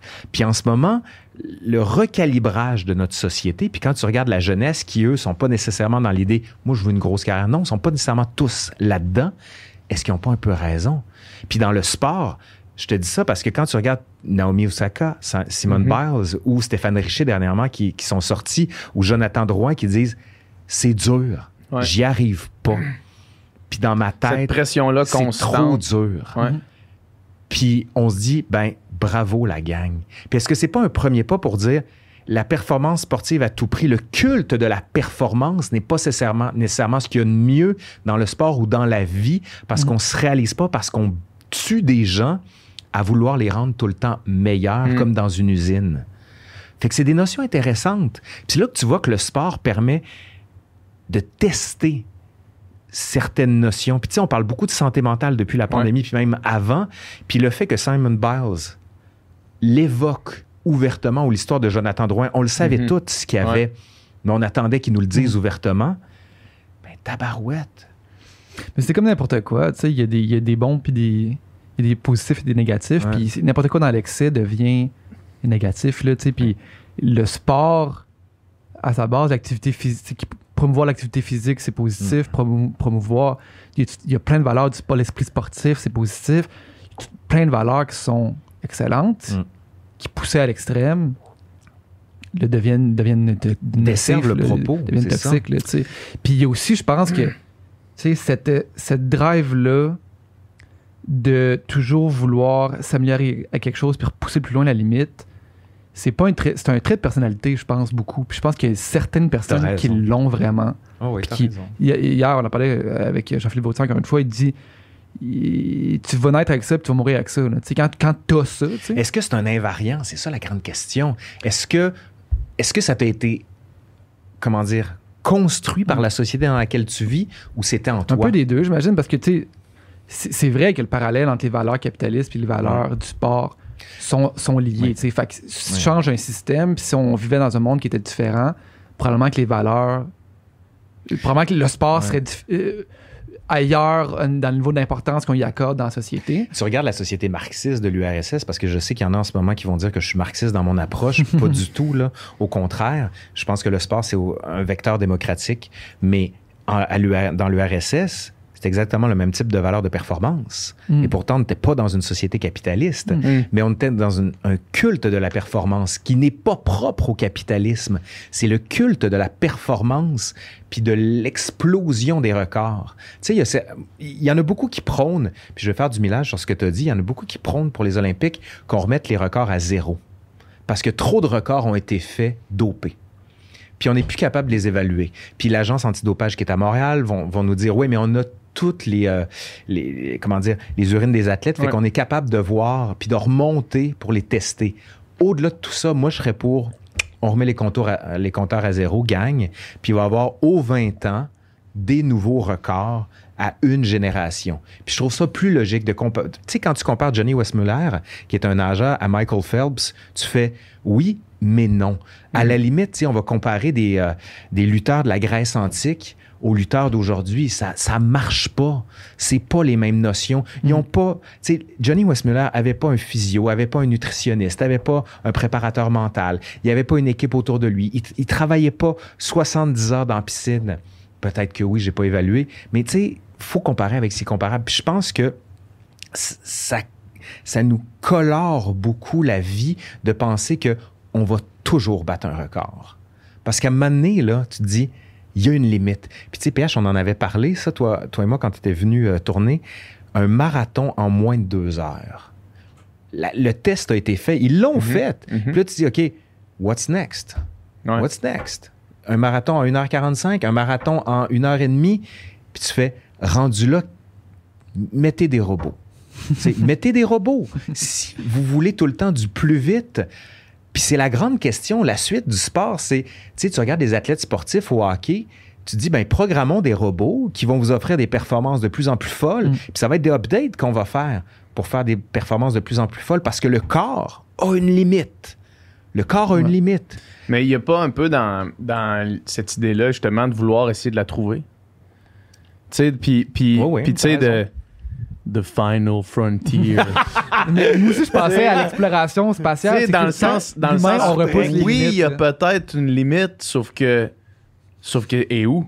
Tu sais, parce que il me semble qu'il y a toujours, tu sais, mettons, même la poussée dans l'Ouest, là, c'était tout le temps l'idée de, Oui, puis ça, c'est la théorie des États-Unis qui se sont construits sur la théorie de, de la frontière. repousser la Ouais. frontière, de voir et où, puis c'est pas, euh, je veux dire, c'est pas propre à, à maintenant d'essayer de vouloir voir, tu sais, mettons, euh, juste combien, comment vite on est capable de courir, jusqu'où on est capable d'aller, puis je, je veux aussi euh, amener la, la question de, euh, tu sais, tu parles du doping, puis Oui. on peut parler du doping, oui, euh, physique, mais aussi le doping mécanique, tu sais, justement dans dans euh, Breaking 2, le, le- le- la course de, de Kipchoge pour faire en bas de deux heures, il y a beaucoup de débats sur les souliers, là, les fameux souliers en fibre de carbone. Il y a eu ce débat-là. Michael Phelps, quand il y Ouais, il y sa a, il y a eu combinaison, ce débat-là en natation où est-ce qu'on est on est retourné, on a comme ouvert la boîte de Pandore, puis pour une raison X, on a réussi à la refermer, là, de faire, OK, Hey, ça, ça m'étonne. on n'a plus de ces là. maillots-là, on- n'a plus le droit de porter les maillots en polyuréthane, puis là, on, puis malgré tout, les records se sont battus, à l'exception de deux qui demeurent encore, là, qui ont été faits à l'époque des maillots, mais tous les records sont faits battre après. Mais il y a quand même cette, cette idée-là, on dirait, de vouloir voir, OK, mettons qu'on utilise, mettons qu'on qu'on prend le corps humain et qu'on l'additionne à la technologie, puis quand je parle, ou la connaissance, puis quand je parle de ça, je parle pas juste de les maillots, le doping, mais je parle aussi de qu'est-ce qu'on connaît sur les méthodes d'entraînement, Oui. qu'est-ce qu'on connaît sur, le, sur la, la physio, la nutrition, ces choses-là. Jusqu'où est-ce qu'on est capable d'amener l'humain? Oui. Puis cette quête-là va nécessairement au détriment de certains individus. On a juste à penser à Yao Ming qui, qui a été. Ses parents, dans le fond, c'est deux Chinois les plus grands possibles, puis qui se font reproduire. Lui, il, est élevé avec un ballon de basket dans ses mains à jouer 365 jours par année au basket, au détriment de cet humain-là. Ben, on est quand même, a quand même été capable de voir qu'est-ce qu'un qu'un être humain de 7 et 6 euh, qui, euh, qui joue au basket tous les jours de l'année est capable de faire. Mm. Évidemment, pendant une période très restreinte parce que son corps l'a lâché après. Puis, et tout ça, les hormones de croissance l'ont rattrapé. Sauf que il me semble qu'il y a cette pensée-là qu'on peut faire le parallèle avec la frontière d'exploration spatiale, la frontière. euh, La frontière humaine aussi, à partir de quand on va se dire, ben, on va mettre des prothèses. On Ouais. va rajouter Mm. Un stimulant musculaire. le, le, le Neuralink de, Oui. d'Elon Musk. Qu'est-ce que tu ça. fais avec ça? Puis c'est là que tu vois que le sport, puis je te dis, moi, le sport, il faut que ça ait des règles. Ouais. Comme en Formule 1. J'ai- Ouais. Je suis un grand fan de Formule 1. Puis tu sais, à un moment donné, quand tu avais Raikkonen qui avait une voiture tellement plus rapide que les autres, tu fais, ben non. Il me Gang, semble qu'il y a un problème là. là. Une auto pareille pour Tout le monde. tout le monde. Mm.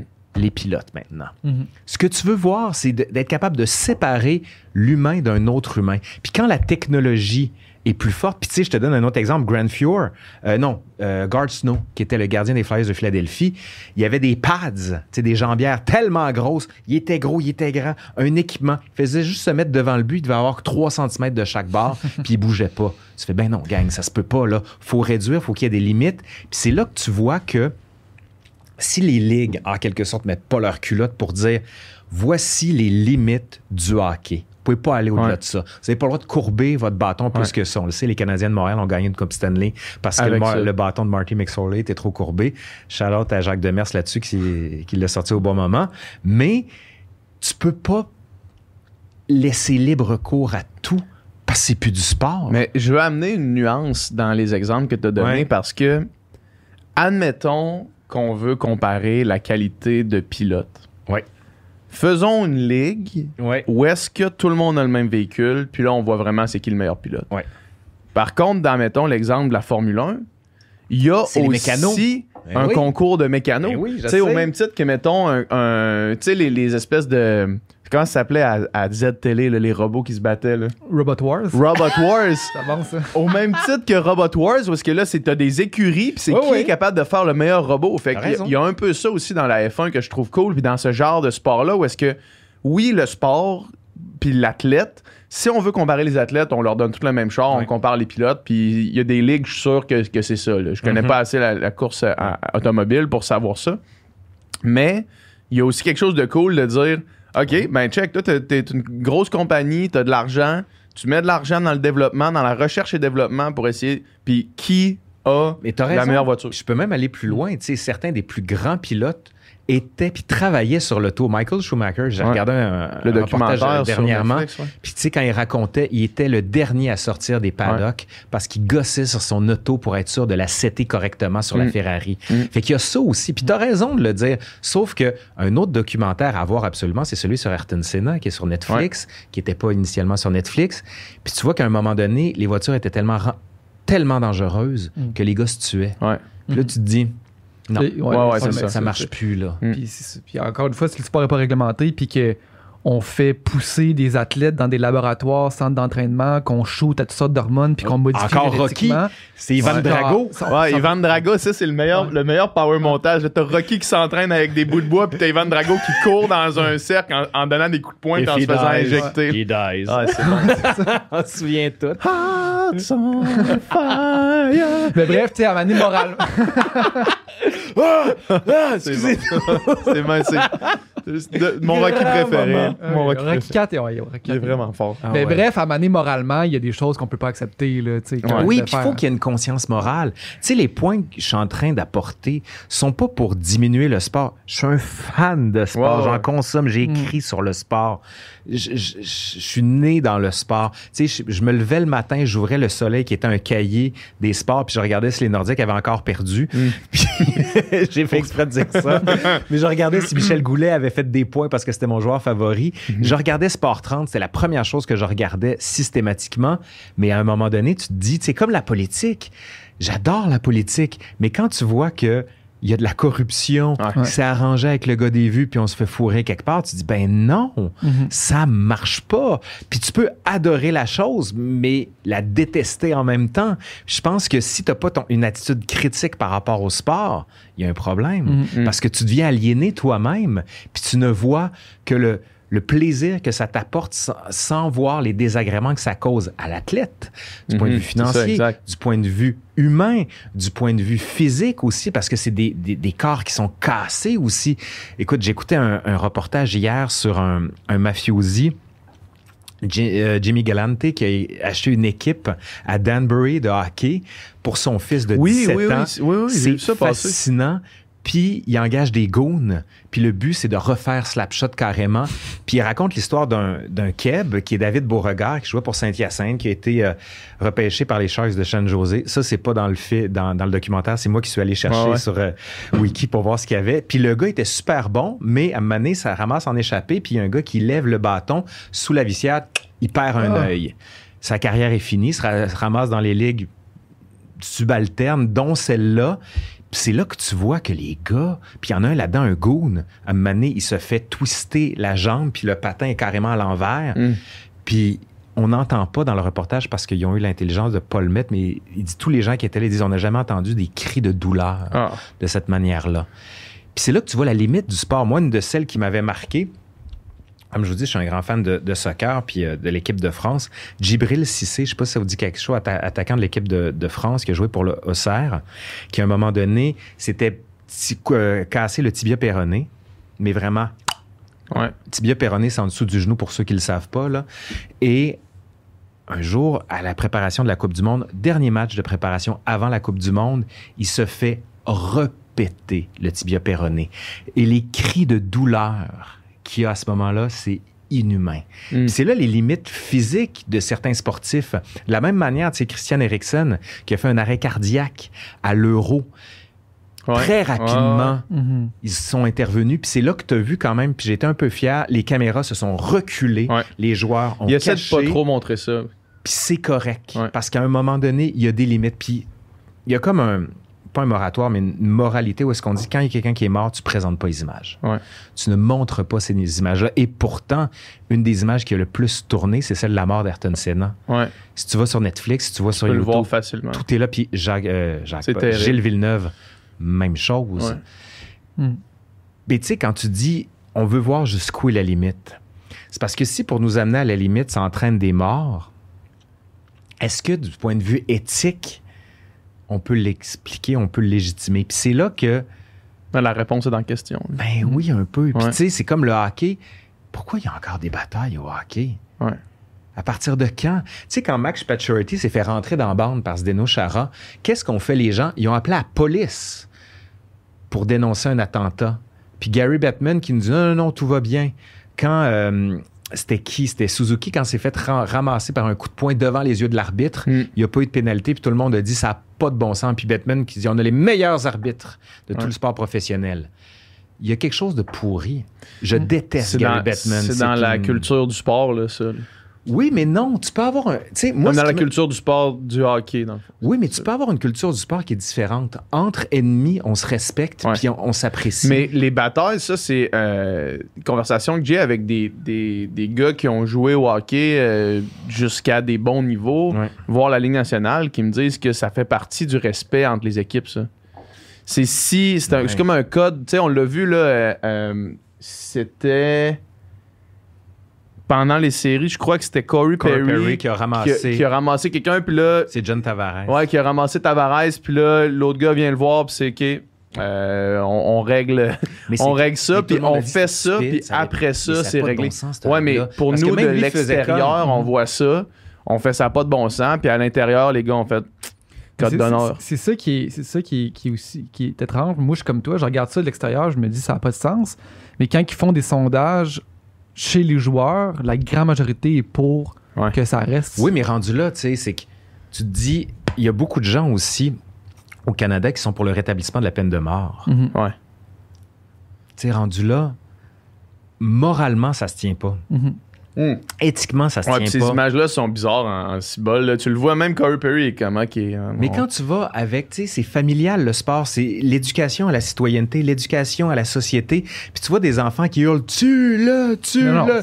Puis c'est une école aussi du racisme que tu peux avoir le sport quand tu vois que certains joueurs se font hurler des choses, puis des insanités, ou font des gestes inacceptables, puis tu as des enfants qui sont là, tu fais non, vous êtes des modèles de la société, ces choses-là ne passent plus. Puis le hockey est un des rares sports où tu as encore des batailles. Mhm. Ouais. C'est pas normal. Ouais. Hey, puis surtout, les gars, ils sont sur patin. Ton équilibre, il est pas facile. Je sais bien qu'ils font leur vie là-dessus, mais tu sais, Georges Larac, on va prendre un exemple. Je me souviens, euh, c'est tout le temps, il y a un petit thrill à mener. Il avait mis un micro, puis tu le voyais, il était, il était à mise en jeu, puis le gars il dit You wanna fight? OK, good luck. Il laisse Ouais. tomber ses gants, puis il le ramasse, puis tu fais. Tu sais, il y a un peu côté le, les- le pugilat, puis tu sais, les espèces de, les espèces de grosses virilité incarnées, puis tu te dis Oui, mais non. C'est pas Ouais. normal qu'un gars comme Sidney Crosby ait eu trop de commotion cérébrale. C'est pas normal que des gars qui sortent de là, qui ont des problèmes à 28 ans, puis leur vie est finie parce qu'ils se sont fait Mhm. trop rentrer dans la bande ou des six pouces dans les côtes, alors que c'est pas ça le sport. Le but, c'est pas de buter ton adversaire, c'est de mettre le- la crotte gelée dans le, dans le filet adverse. Mhm. That's it, là. Ouais. C'est des questions qui se posent pour, Ouais. autant- pour le football aussi, puis pour Oui. tous les sports de combat, puis tous les sports. euh, c'est tous des sports que les, qui, qui, qui- justement, le- le- il y a une partie qui sont commotionnés, euh, qui sont a séquelles euh, Oui. à vie après. là. Oui, oui, mais tu sais, t'as as certains sports, je comprends qu'il y a du contact, mais du contact volontairement inutile qui dessert le sport, Mhm. pas sûr. Mhm. Pas sûr ça vaut la peine. Tu sais, au, au basket, t'effleures quelqu'un en voulant le frapper, Ouais. out, fini. Je veux même pas savoir, out, fini. Mhm. Tolérance zéro. Puis au hockey, c'est majeur ou quoi que ce soit, c'est comme tu te bats, t'es out une semaine. Tu sais, euh, le, le joueur de Vancouver qui a ramassé Jake Evans, dont j'oublie le nom, Scheifel, oui, c'est ça. De, de Winnipeg. De Winnipeg, j'ai dit Vancouver, pardon. Scheifel, puis lui, puis tous les autres joueurs à la retraite disent ben, il y a pas le Evans a regardé à terre, c'est un peu de sa Ouais. faute. Non, c'est pas de sa faute. L'autre l'a ramassé, même pas allé pour la, la rondelle. C'est comme Maurice Richard s'est fait ramasser parce qu'il a, il a tapé un arbitre. Puis là, il aurait pu tuer un gars. Puis c'est ça la grande question. Tu sais, certains chroniqueurs sportifs se disent ben, il va falloir un mort va falloir qu'il y ait un mort dans la Ligue nationale pour que ce soit violent, puis qu'il y ait un changement de mentalité. Puis ça, c'est l'idée sur laquelle on va pousser à la limite. Puis ça, je suis pas d'accord. Ouais. Je trouve qu'il y a un problème. Je comprends. Je- euh, justement, euh, Scheifel, il a, il a fait une publicité à Winnipeg. euh, C'était un gros billboard. là. Dans le fond, je sais pas si tu as suivi ça. Non. Il a comme, dans le fond, il a, il a sorti Jake Evans des playoffs en y rentrant dedans vraiment quand même assez sauvagement. Là, parce que. Une mise en échec, genre? Ouais, une mise en échec, mais comme vraiment pas nécessaire. là, Mhm. sais. Puis ce qu'il disait, lui, c'est faut tout le temps que tu lèves la tête. là. Lève la tête, tu m'aurais vu venir, mais tu sais, C'est pas- complètement con. pas simple de même. Là. Sauf qu'il a fait une publicité, un gros billboard cet été à Winnipeg, puis c'est lui qui est de même, puis c'est marqué Eyes on the road, buddy. Hmm. Fait que c'est genre, c'est comme, c'est un peu un clin d'œil à ça, puis c'est une scène. Mais c'est là que tu vois que tu glorifies ce genre d'acte Ben oui, mais hein. et tu, tu le banalises. Ouais. Alors que les gens à Montréal ont fait Tabarouette, ça n'a pas de bon sens. Ouais. Parce que pour donner le contexte, c'était un but dans un filet désert. Le match était fini. Il allait marquer, c'était sûr. Puis Scheifel est parti carrément du but des Canadiens a traversé la glace. Fait que là, ça veut dire tout ça, Là, tu vas toute vite, la là, glace, rendu là, là. tu vas très vite. Puis le contact, Scheifele, pas Scheifele, mais Jake Evans était de derrière le filet, puis il va le mettre comme ça. Donc, il regarde la rondelle, Mhm. qui a, tu peux pas regarder en haut, et Scheifele lui rentre dedans. Puis, moi, je l'ai vu, j'ai fait, il est paraplégique. Ouais. Il est paraplégique. C'est automatique. Puis ça, C'est dur à regarder. Là. puis tu te dis, s'il s'il avait été quadraplégique, s'il était mort sur le coup, c'est-tu là qu'on veut en venir? Ben, je me rappelle, il y a une affaire comme ça qui était arrivée. là. C'était Todd Bertuzzi qui avait. ah oui, euh, le coup de bâton. Le, le- le Ah coup, genre par en arrière, là, je me rappelle Oui. plus. Puis le- ça avait fini la carrière de, de l'autre joueur. Oui. Mais, Michel Goulet s'est fait planter dans, dans la bande. Il était pour Chicago. Les images sont affreuses. Puis tu le vois, commotion cérébrale sur le coup. Puis il regarde le plafond du forum à l'époque, puis il est comme ça. Là, vous me voyez pas, ceux qui m'entendez, mais il y a les, les, les doigts qui pointent vers le ciel, puis tu sens que le gars, il est Il pue plus le là. pantoute, ouais. Mm. Comme, mais tu sais, des fois, il faut que tu en viennes à ça. Clint Molotchuk, qui était un, un gardien, qui s'est fait sectionner la horte avec un patin. Puis c'est là qu'on s'est rendu compte, bon, il y avait du sang partout. Je cherchais pas les images, j'en les Ah. trouve plus. Puis c'est là qu'on s'est rendu compte qu'il faut qu'il y ait un médecin d'urgence Ouais.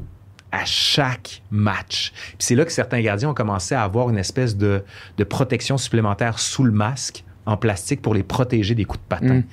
Parce que c'est dangereux, ce sport-là. C'est pour ça que c'est comme. Il y a déjà assez de danger de même. Ouais, c'est Rajoutez ça. pas les batailles. C'est pour ça que moi, je suis un. Puis en plus, je le déteste, Bateman, d'autant plus parce qu'il veut pas donner une, équipe au- à. Québec. Là. Il, il va foutre des équipes à l'endroit où il n'y a jamais eu de neige. Mm. Puis je trouve que l'équipe de Vegas est une insulte au, au hockey, selon moi. Là. Puis d'autant plus quand tu regardais les avant-matchs à Vegas, tu te dis Ça n'a Oh, pas de bon sens.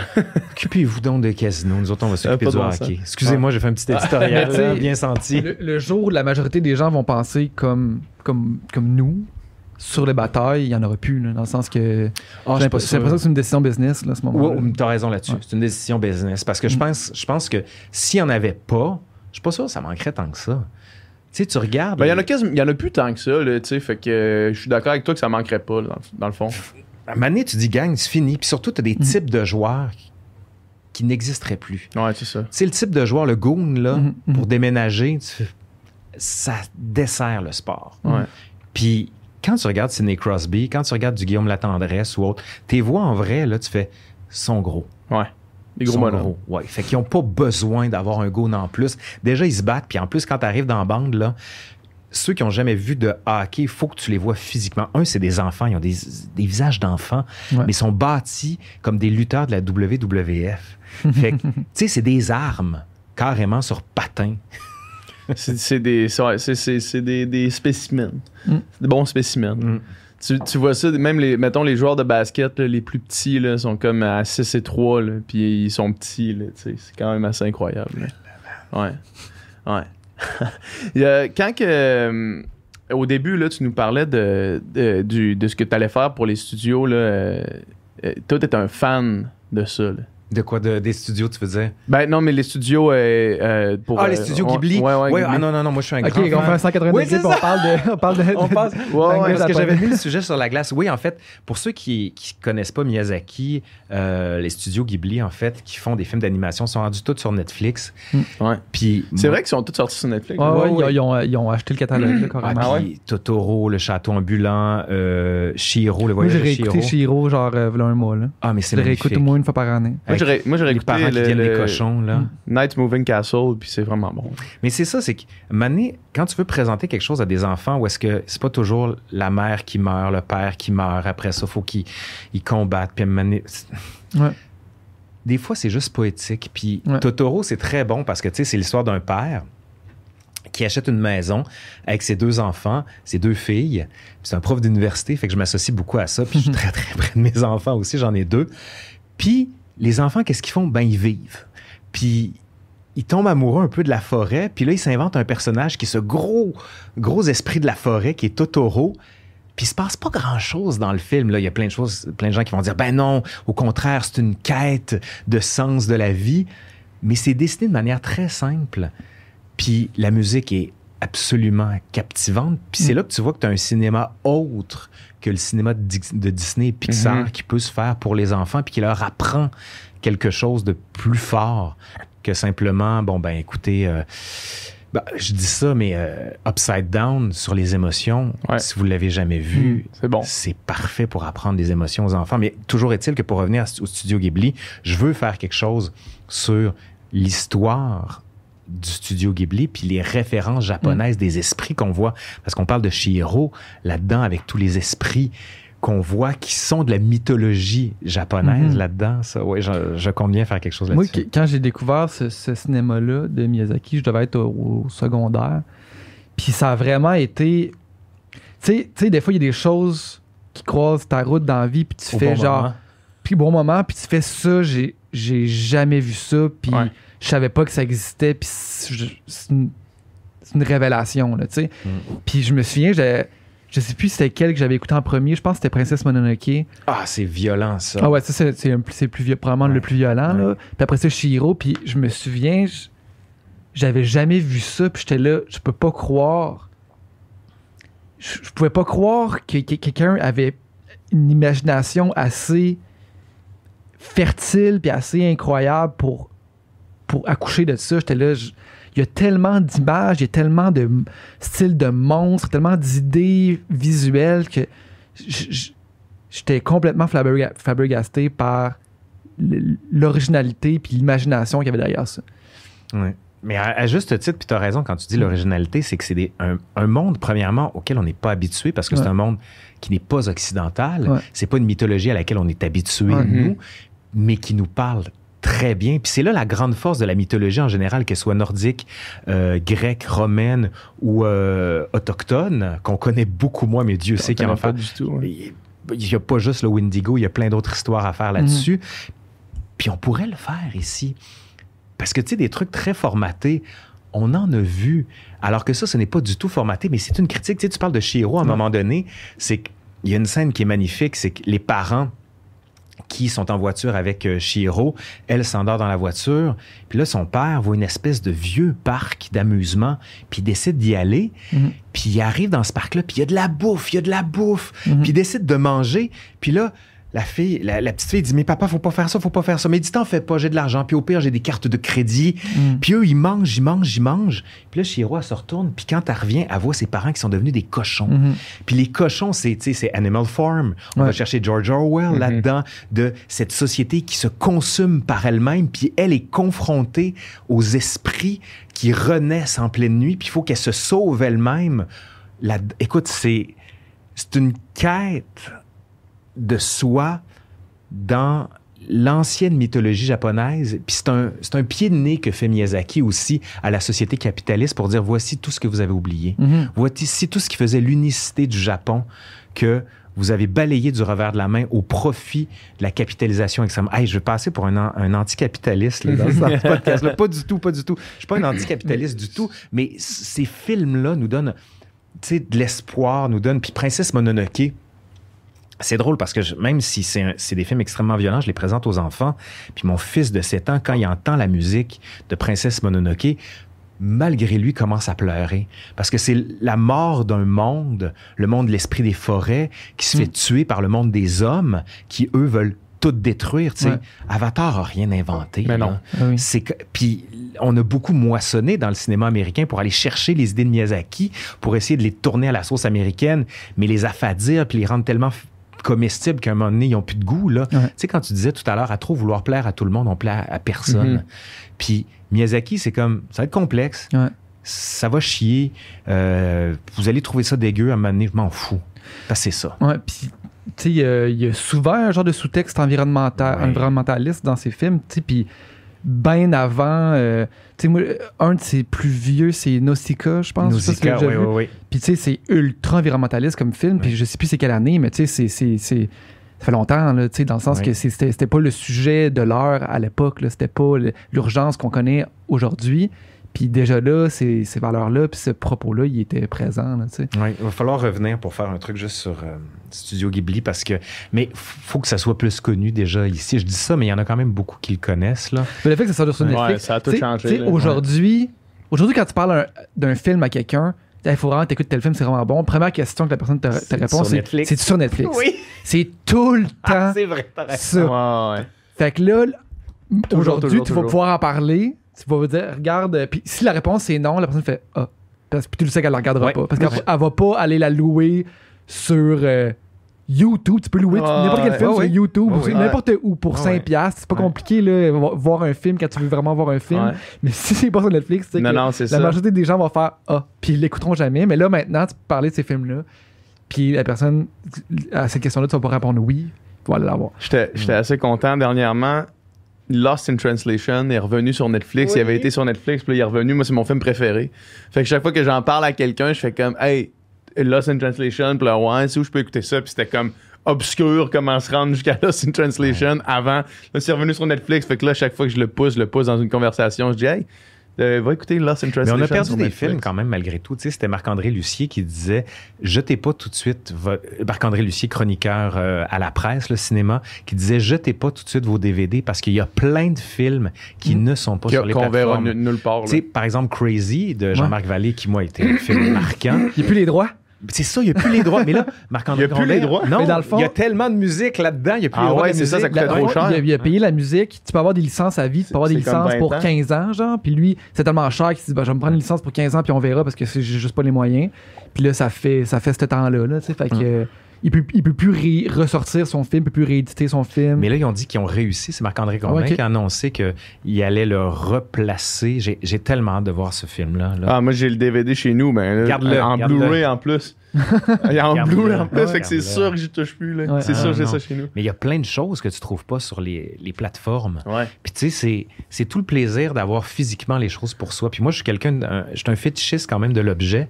Puis tu as vu chez nous le nombre de livres. Là. Mhm. Moi, il me faut, il faut que j'ai la chose. Si j'ai le choix entre consulter le livre sur Internet ou physiquement, il me faut l'objet. Parce que tu le fais, il est à toi, tu notes, tu Mm. décornes les pages, tu sais, il commence à vivre avec ce que tu as. Puis je trouve que c'est un plaisir. Ben oui. Moi, c'est, j'en parle souvent pour la musique. C'est- Ouais. rendu dématérialisé vraiment. Puis j'ai jamais consommé autant de musique, j'ai jamais écouté autant d'albums. Mais je développe jamais le même attachement qu'un album que j'ai eu physique, Ouais. que j'ai eu le CD. Mais le retour du vinyle aussi, Ben, c'est pour compenser beaucoup ce, cette perte de Mhm. l'objet. Puis tu sais, d'ouvrir la pochette, puis tu sais, Louis-José Hood en fait tellement là, quand il fait la disque, il ouvre les pochettes, puis il regarde les remerciements. Mais qui fait ça aujourd'hui, d'ouvrir la pochette? Moi, je me souviens quand Mhm. j'en achetais une, cassette, puis tu sais, les cassettes euh, audio, là, tu déroulais carrément toute la pochette, puis tu lisais.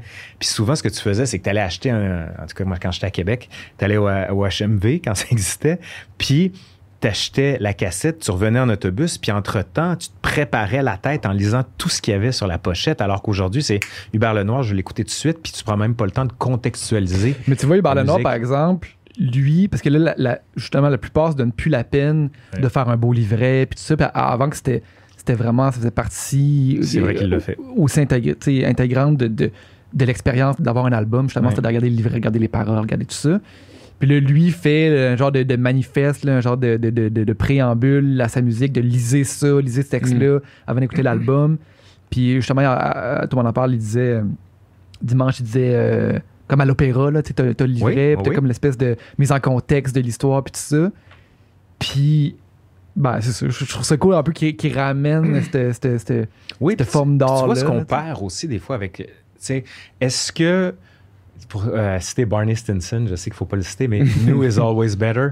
C'est pas New vrai. is always better. La menace fantôme, c'est les- beaucoup mieux que Star Wars 4, Le, 5, le 6. whisky d'un an, il est beaucoup Ouais. mieux que celui il y a 50 Ouais. ans. Mais c'est bon, ça, j'y crois pas. Euh, New is always better. On voit que tu as des bonnes références, Ah, surtout moi. Plusieurs fois. Ah.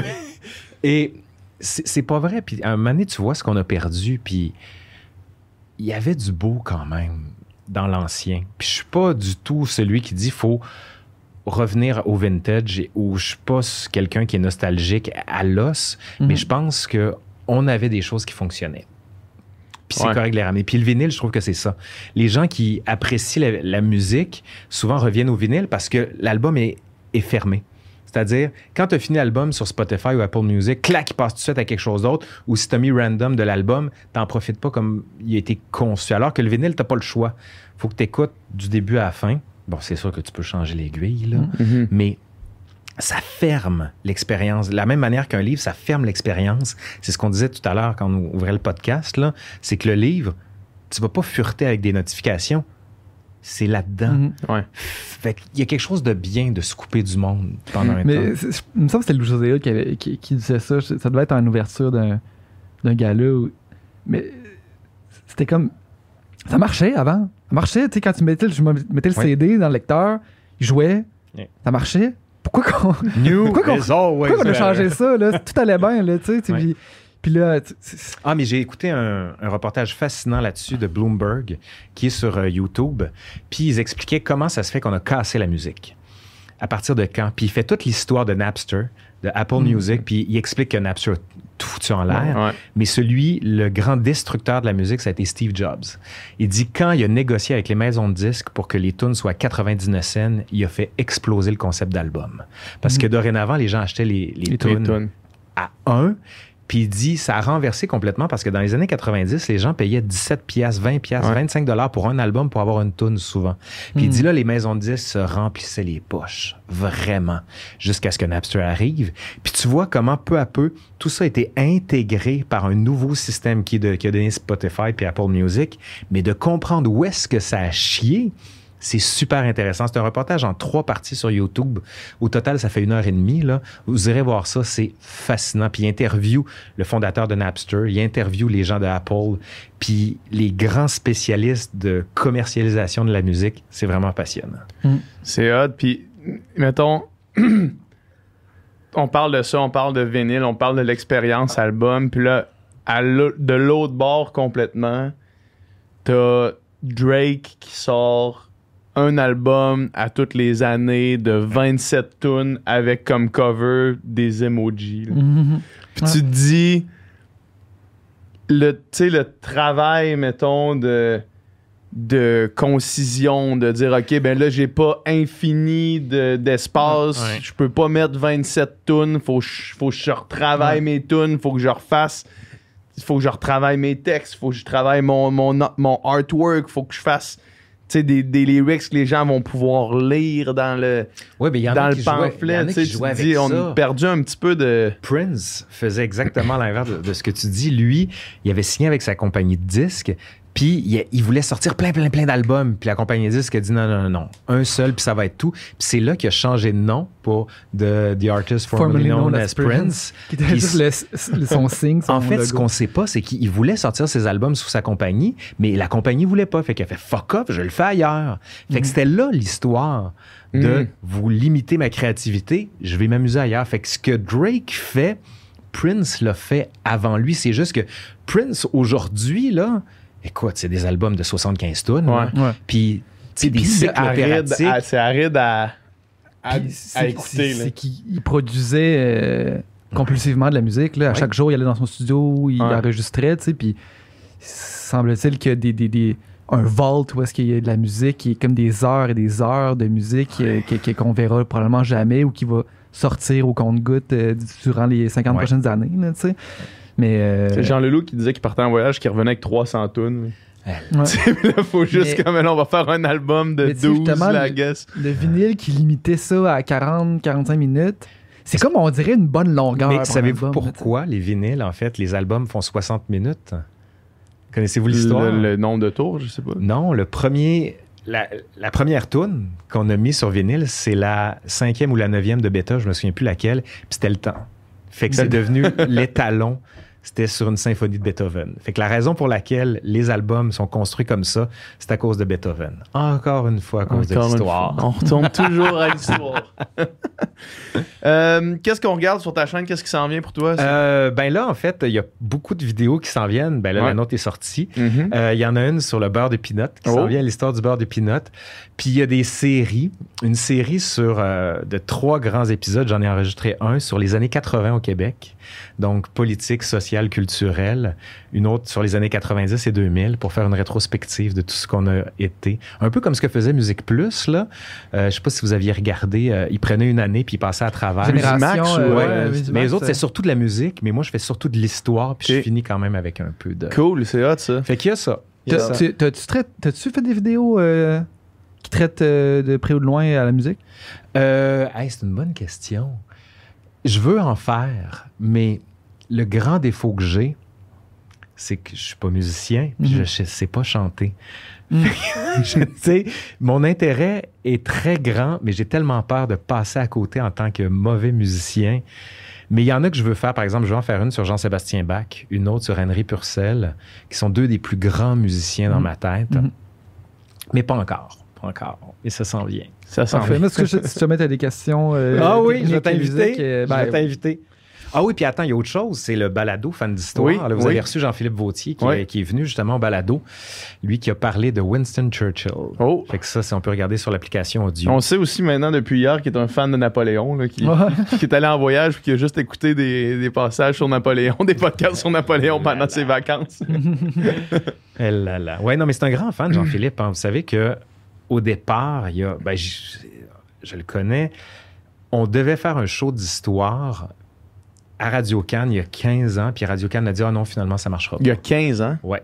Ah ouais? Ouais. Puis euh, ce qui est devenu après ça aujourd'hui l'histoire, parce qu'ils pensaient que les shows d'histoire ça allait pas marcher. Hmm. Ouais. Des fois. Des fois. Ah, c'est drôle ça. Puis, tu sais, je, je reviens à ce que- ce qu'on disait au début du podcast, que tu disais, tu sais, maintenant, on a des, des- des- du contenu sur toutes les niches, tu sais. Ouais. Puis, tu sais, tu disais, puis c'est pas, y a certains, des fois, on aura pas, on va avoir moins, moins d'écoute, tout ça. Puis, mais des fois, là, tu sais, puis ton- puis ta, ta, ta chaîne en est un exemple, un excellent exemple. Ça, ça marche, là, tu sais, ça, c'est- Ben oui. du temps, c'est beaucoup de temps aussi. Hein. C'est, euh, tu ouais, peux pas faire sans dilettante, ça c'est sûr. Non, non, c'est sûr. Ouais. Mais quand, tu sais, quand vraiment, tu sais, toi, tu, tu prends ça au, au sérieux, puis autant dans la dans le fond que dans, que dans la forme, c'est comme il y a vraiment un souci du détail. Tu sais, on parlait d'éclairage, Ouais. de caméra, tout ça. Ça fait que autant dans ton contenu que dans le contenant, tu t'appliques, puis tu veux que ça soit comme optimal. Si tu fais ça, qu- quand, je suis sûr que tu pourrais faire, tu sais, je suis sûr que quelqu'un pourrait faire une, une, une chaîne YouTube euh, de- sur les trottinettes, puis avec Ouais. la même passion, puis Ouais. la même énergie, puis la, le- la même rigueur, la même qualité, puis que ça fonctionnerait à fond. T'as raison. Puis tu sais, moi, ce que je- j'avais vu beaucoup, de- j'avais regardé beaucoup de tutoriels sur comment faire une chaîne YouTube et Mhm. tout. Puis une de celles qui m'avait marqué, c'était une fille de Toronto qui, euh, Truly So- Social, vous irez voir ça, elle fait des vidéos écœurantes sur le marketing de YouTube et tout. Puis elle avait dit cette phrase que je trouve très bonne. Elle dit YouTube, c'est pas un sprint, c'est un marathon. Ouais. Mhm, mhm. Puis, tu sais, on revient à- au thème qu'on disait. Si tu penses que tu vas scorer dans, tout de suite dans la première année, tu te mets le doigt dans l'œil solide. Hmm. Ça va être long, ça va être lourd, ça va être compliqué, c'est de la persévérance. Mais à un moment donné, tu vas avoir des petites éclaircies qui vont te donner envie de continuer. Mais comme tu dis, puis c'est bien dit, il faut que tu sois passionné par ça. Si tu veux faire une chaîne YouTube pour être connu, là, y a-tu des moments où tu t'es demandé, genre, ça vaut-tu la peine que je continue? Tous les jours, Ah ouais? encore aujourd'hui, tous les jours. C'est... euh, Mais encore aujourd'hui, Oui. maintenant, c'est le succès que ça a? Oui, parce que, tu sais, à un moment donné, ça fait trois ans, trois ans et demi que je. Ouais, je l'ai fondé en décembre 2017. Tu te dis, what's next? Tu sais, Qu'est-ce que je peux faire de différent? Puis là, les différences, c'est des longues séries, mais ça me coûte ouais, c'est énormément physiquement, puis euh, en termes de temps. Puis quand tu vois qu'à un moment donné, tu plafonnes, c'est comme une entreprise ou n'importe quoi, tu te dis, qu'est-ce que je peux faire de plus? Où est-ce Mm. que je peux aller? Puis je le sais pas. Je suis en réflexion par rapport à tout. C'est sûr que je vais continuer, mais quel angle Mhm. je, je vais adopter, ça, je le sais pas. Mais celui qui dit c'est sûr que je vais faire ça pour le reste de ma vie, je pense pas que c'est une bonne attitude. faut toujours Je sais que même tu pas si YouTube va être là pour le restant de, no- de notre vie. Il y a là, ça. tu sais. Tout le temps que tu te questionnes à qu'est-ce qu'on fait de différent, vers Ouais. où on va, comment, qu'on- comment, comment on s'améliore, comment. L'avantage que, que tu as, c'est que les sujets sont, les sujets sont indémodables. Ah, dans ça, le sens que la. Révolution française, Ouais. ça s'en va nulle part. le Non, mais tu ris, mais ton- c'est ça que je veux faire. Mhm. Je veux que ce soit toujours des sujets qui sont indépendants du contexte Ouais. dans lequel on vit. Tu sais, l'histoire du beurre de pinot, comme je te dis, là, On va encore en manger dans 50 ans, probablement. je pense. Mais J'espère, en tout cas. Ouais. Mythos ce matin. Mais tu sais, il y en a plein d'autres qui s'en viennent. Euh, Il y en a une sur l'histoire des gauchers.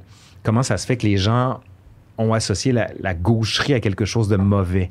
Puis tu sais, c'est souvent pour un peu faire une archéologie de notre quotidien pour comprendre comment ça se fait qu'on est construit comme ça. Puis dire, ben, on peut construire les, les, les choses de manière différente. Mhm. Mais euh, tu sais, chaque fois que je vois quelque chose, je fais, pourquoi c'est de même? Depuis quand? Qui a inventé ça? Fait que c'est sans fin. Puis à un moment donné, ça. euh, ça devient un peu débilitant. Merci infiniment Merci d'être venu voir. Merci, messieurs. C'est toujours un plaisir. Yes. Vraiment. C'était du contenu excellent. Ah, c'est tout un podcast qu'on vient d'avoir. oh yeah. si vous voulez plus de contenu excellent, comme ce que vous venez d'entendre, allez sur notre Patreon. Sur notre Patreon, vous pouvez vous abonner pour euh, 3 par mois. C'est ça, 3 ouais, 3 piastres par 3 mois. piastres par mois et vous avez les podcasts en avance. Ça veut ça veut dire que vous êtes les premiers de votre groupe d'amis à avoir écouté les podcasts. Puis vous allez avoir, pouvoir avoir. Une avance. Quand vous allez, tu sais, la, dynamique entre les amis, c'est tout le temps d'avoir une avance sur Tu les tu veux autres. toujours avoir une avance sur les gens autour de toi. ben, avec Patreon, tu as une avance sur l'humanité complète. Puis, en plus, en plus, parce que là, je sais que le, le podcast finit, vous voulez nous entendre jaser davantage, on fait des encore moins de filtres après chaque podcast. Fait que là, on vient de finir de tourner le podcast. On va en jaser, on va chiller. Nicole, non, Nicole, il est plus là maintenant. tu sais, encore moins de filtres, il travaille à la place. De temps en temps, il est là. Mais euh, on jase, on, on parle de la conversation qu'on vient d'avoir. Mais ça, si vous voulez avoir accès à ça, ben, heureusement pour nous, malheureusement pour vous, c'est exclusif sur Patreon. Mm. Fait qu'il faut s'abonner. Abonnez-vous.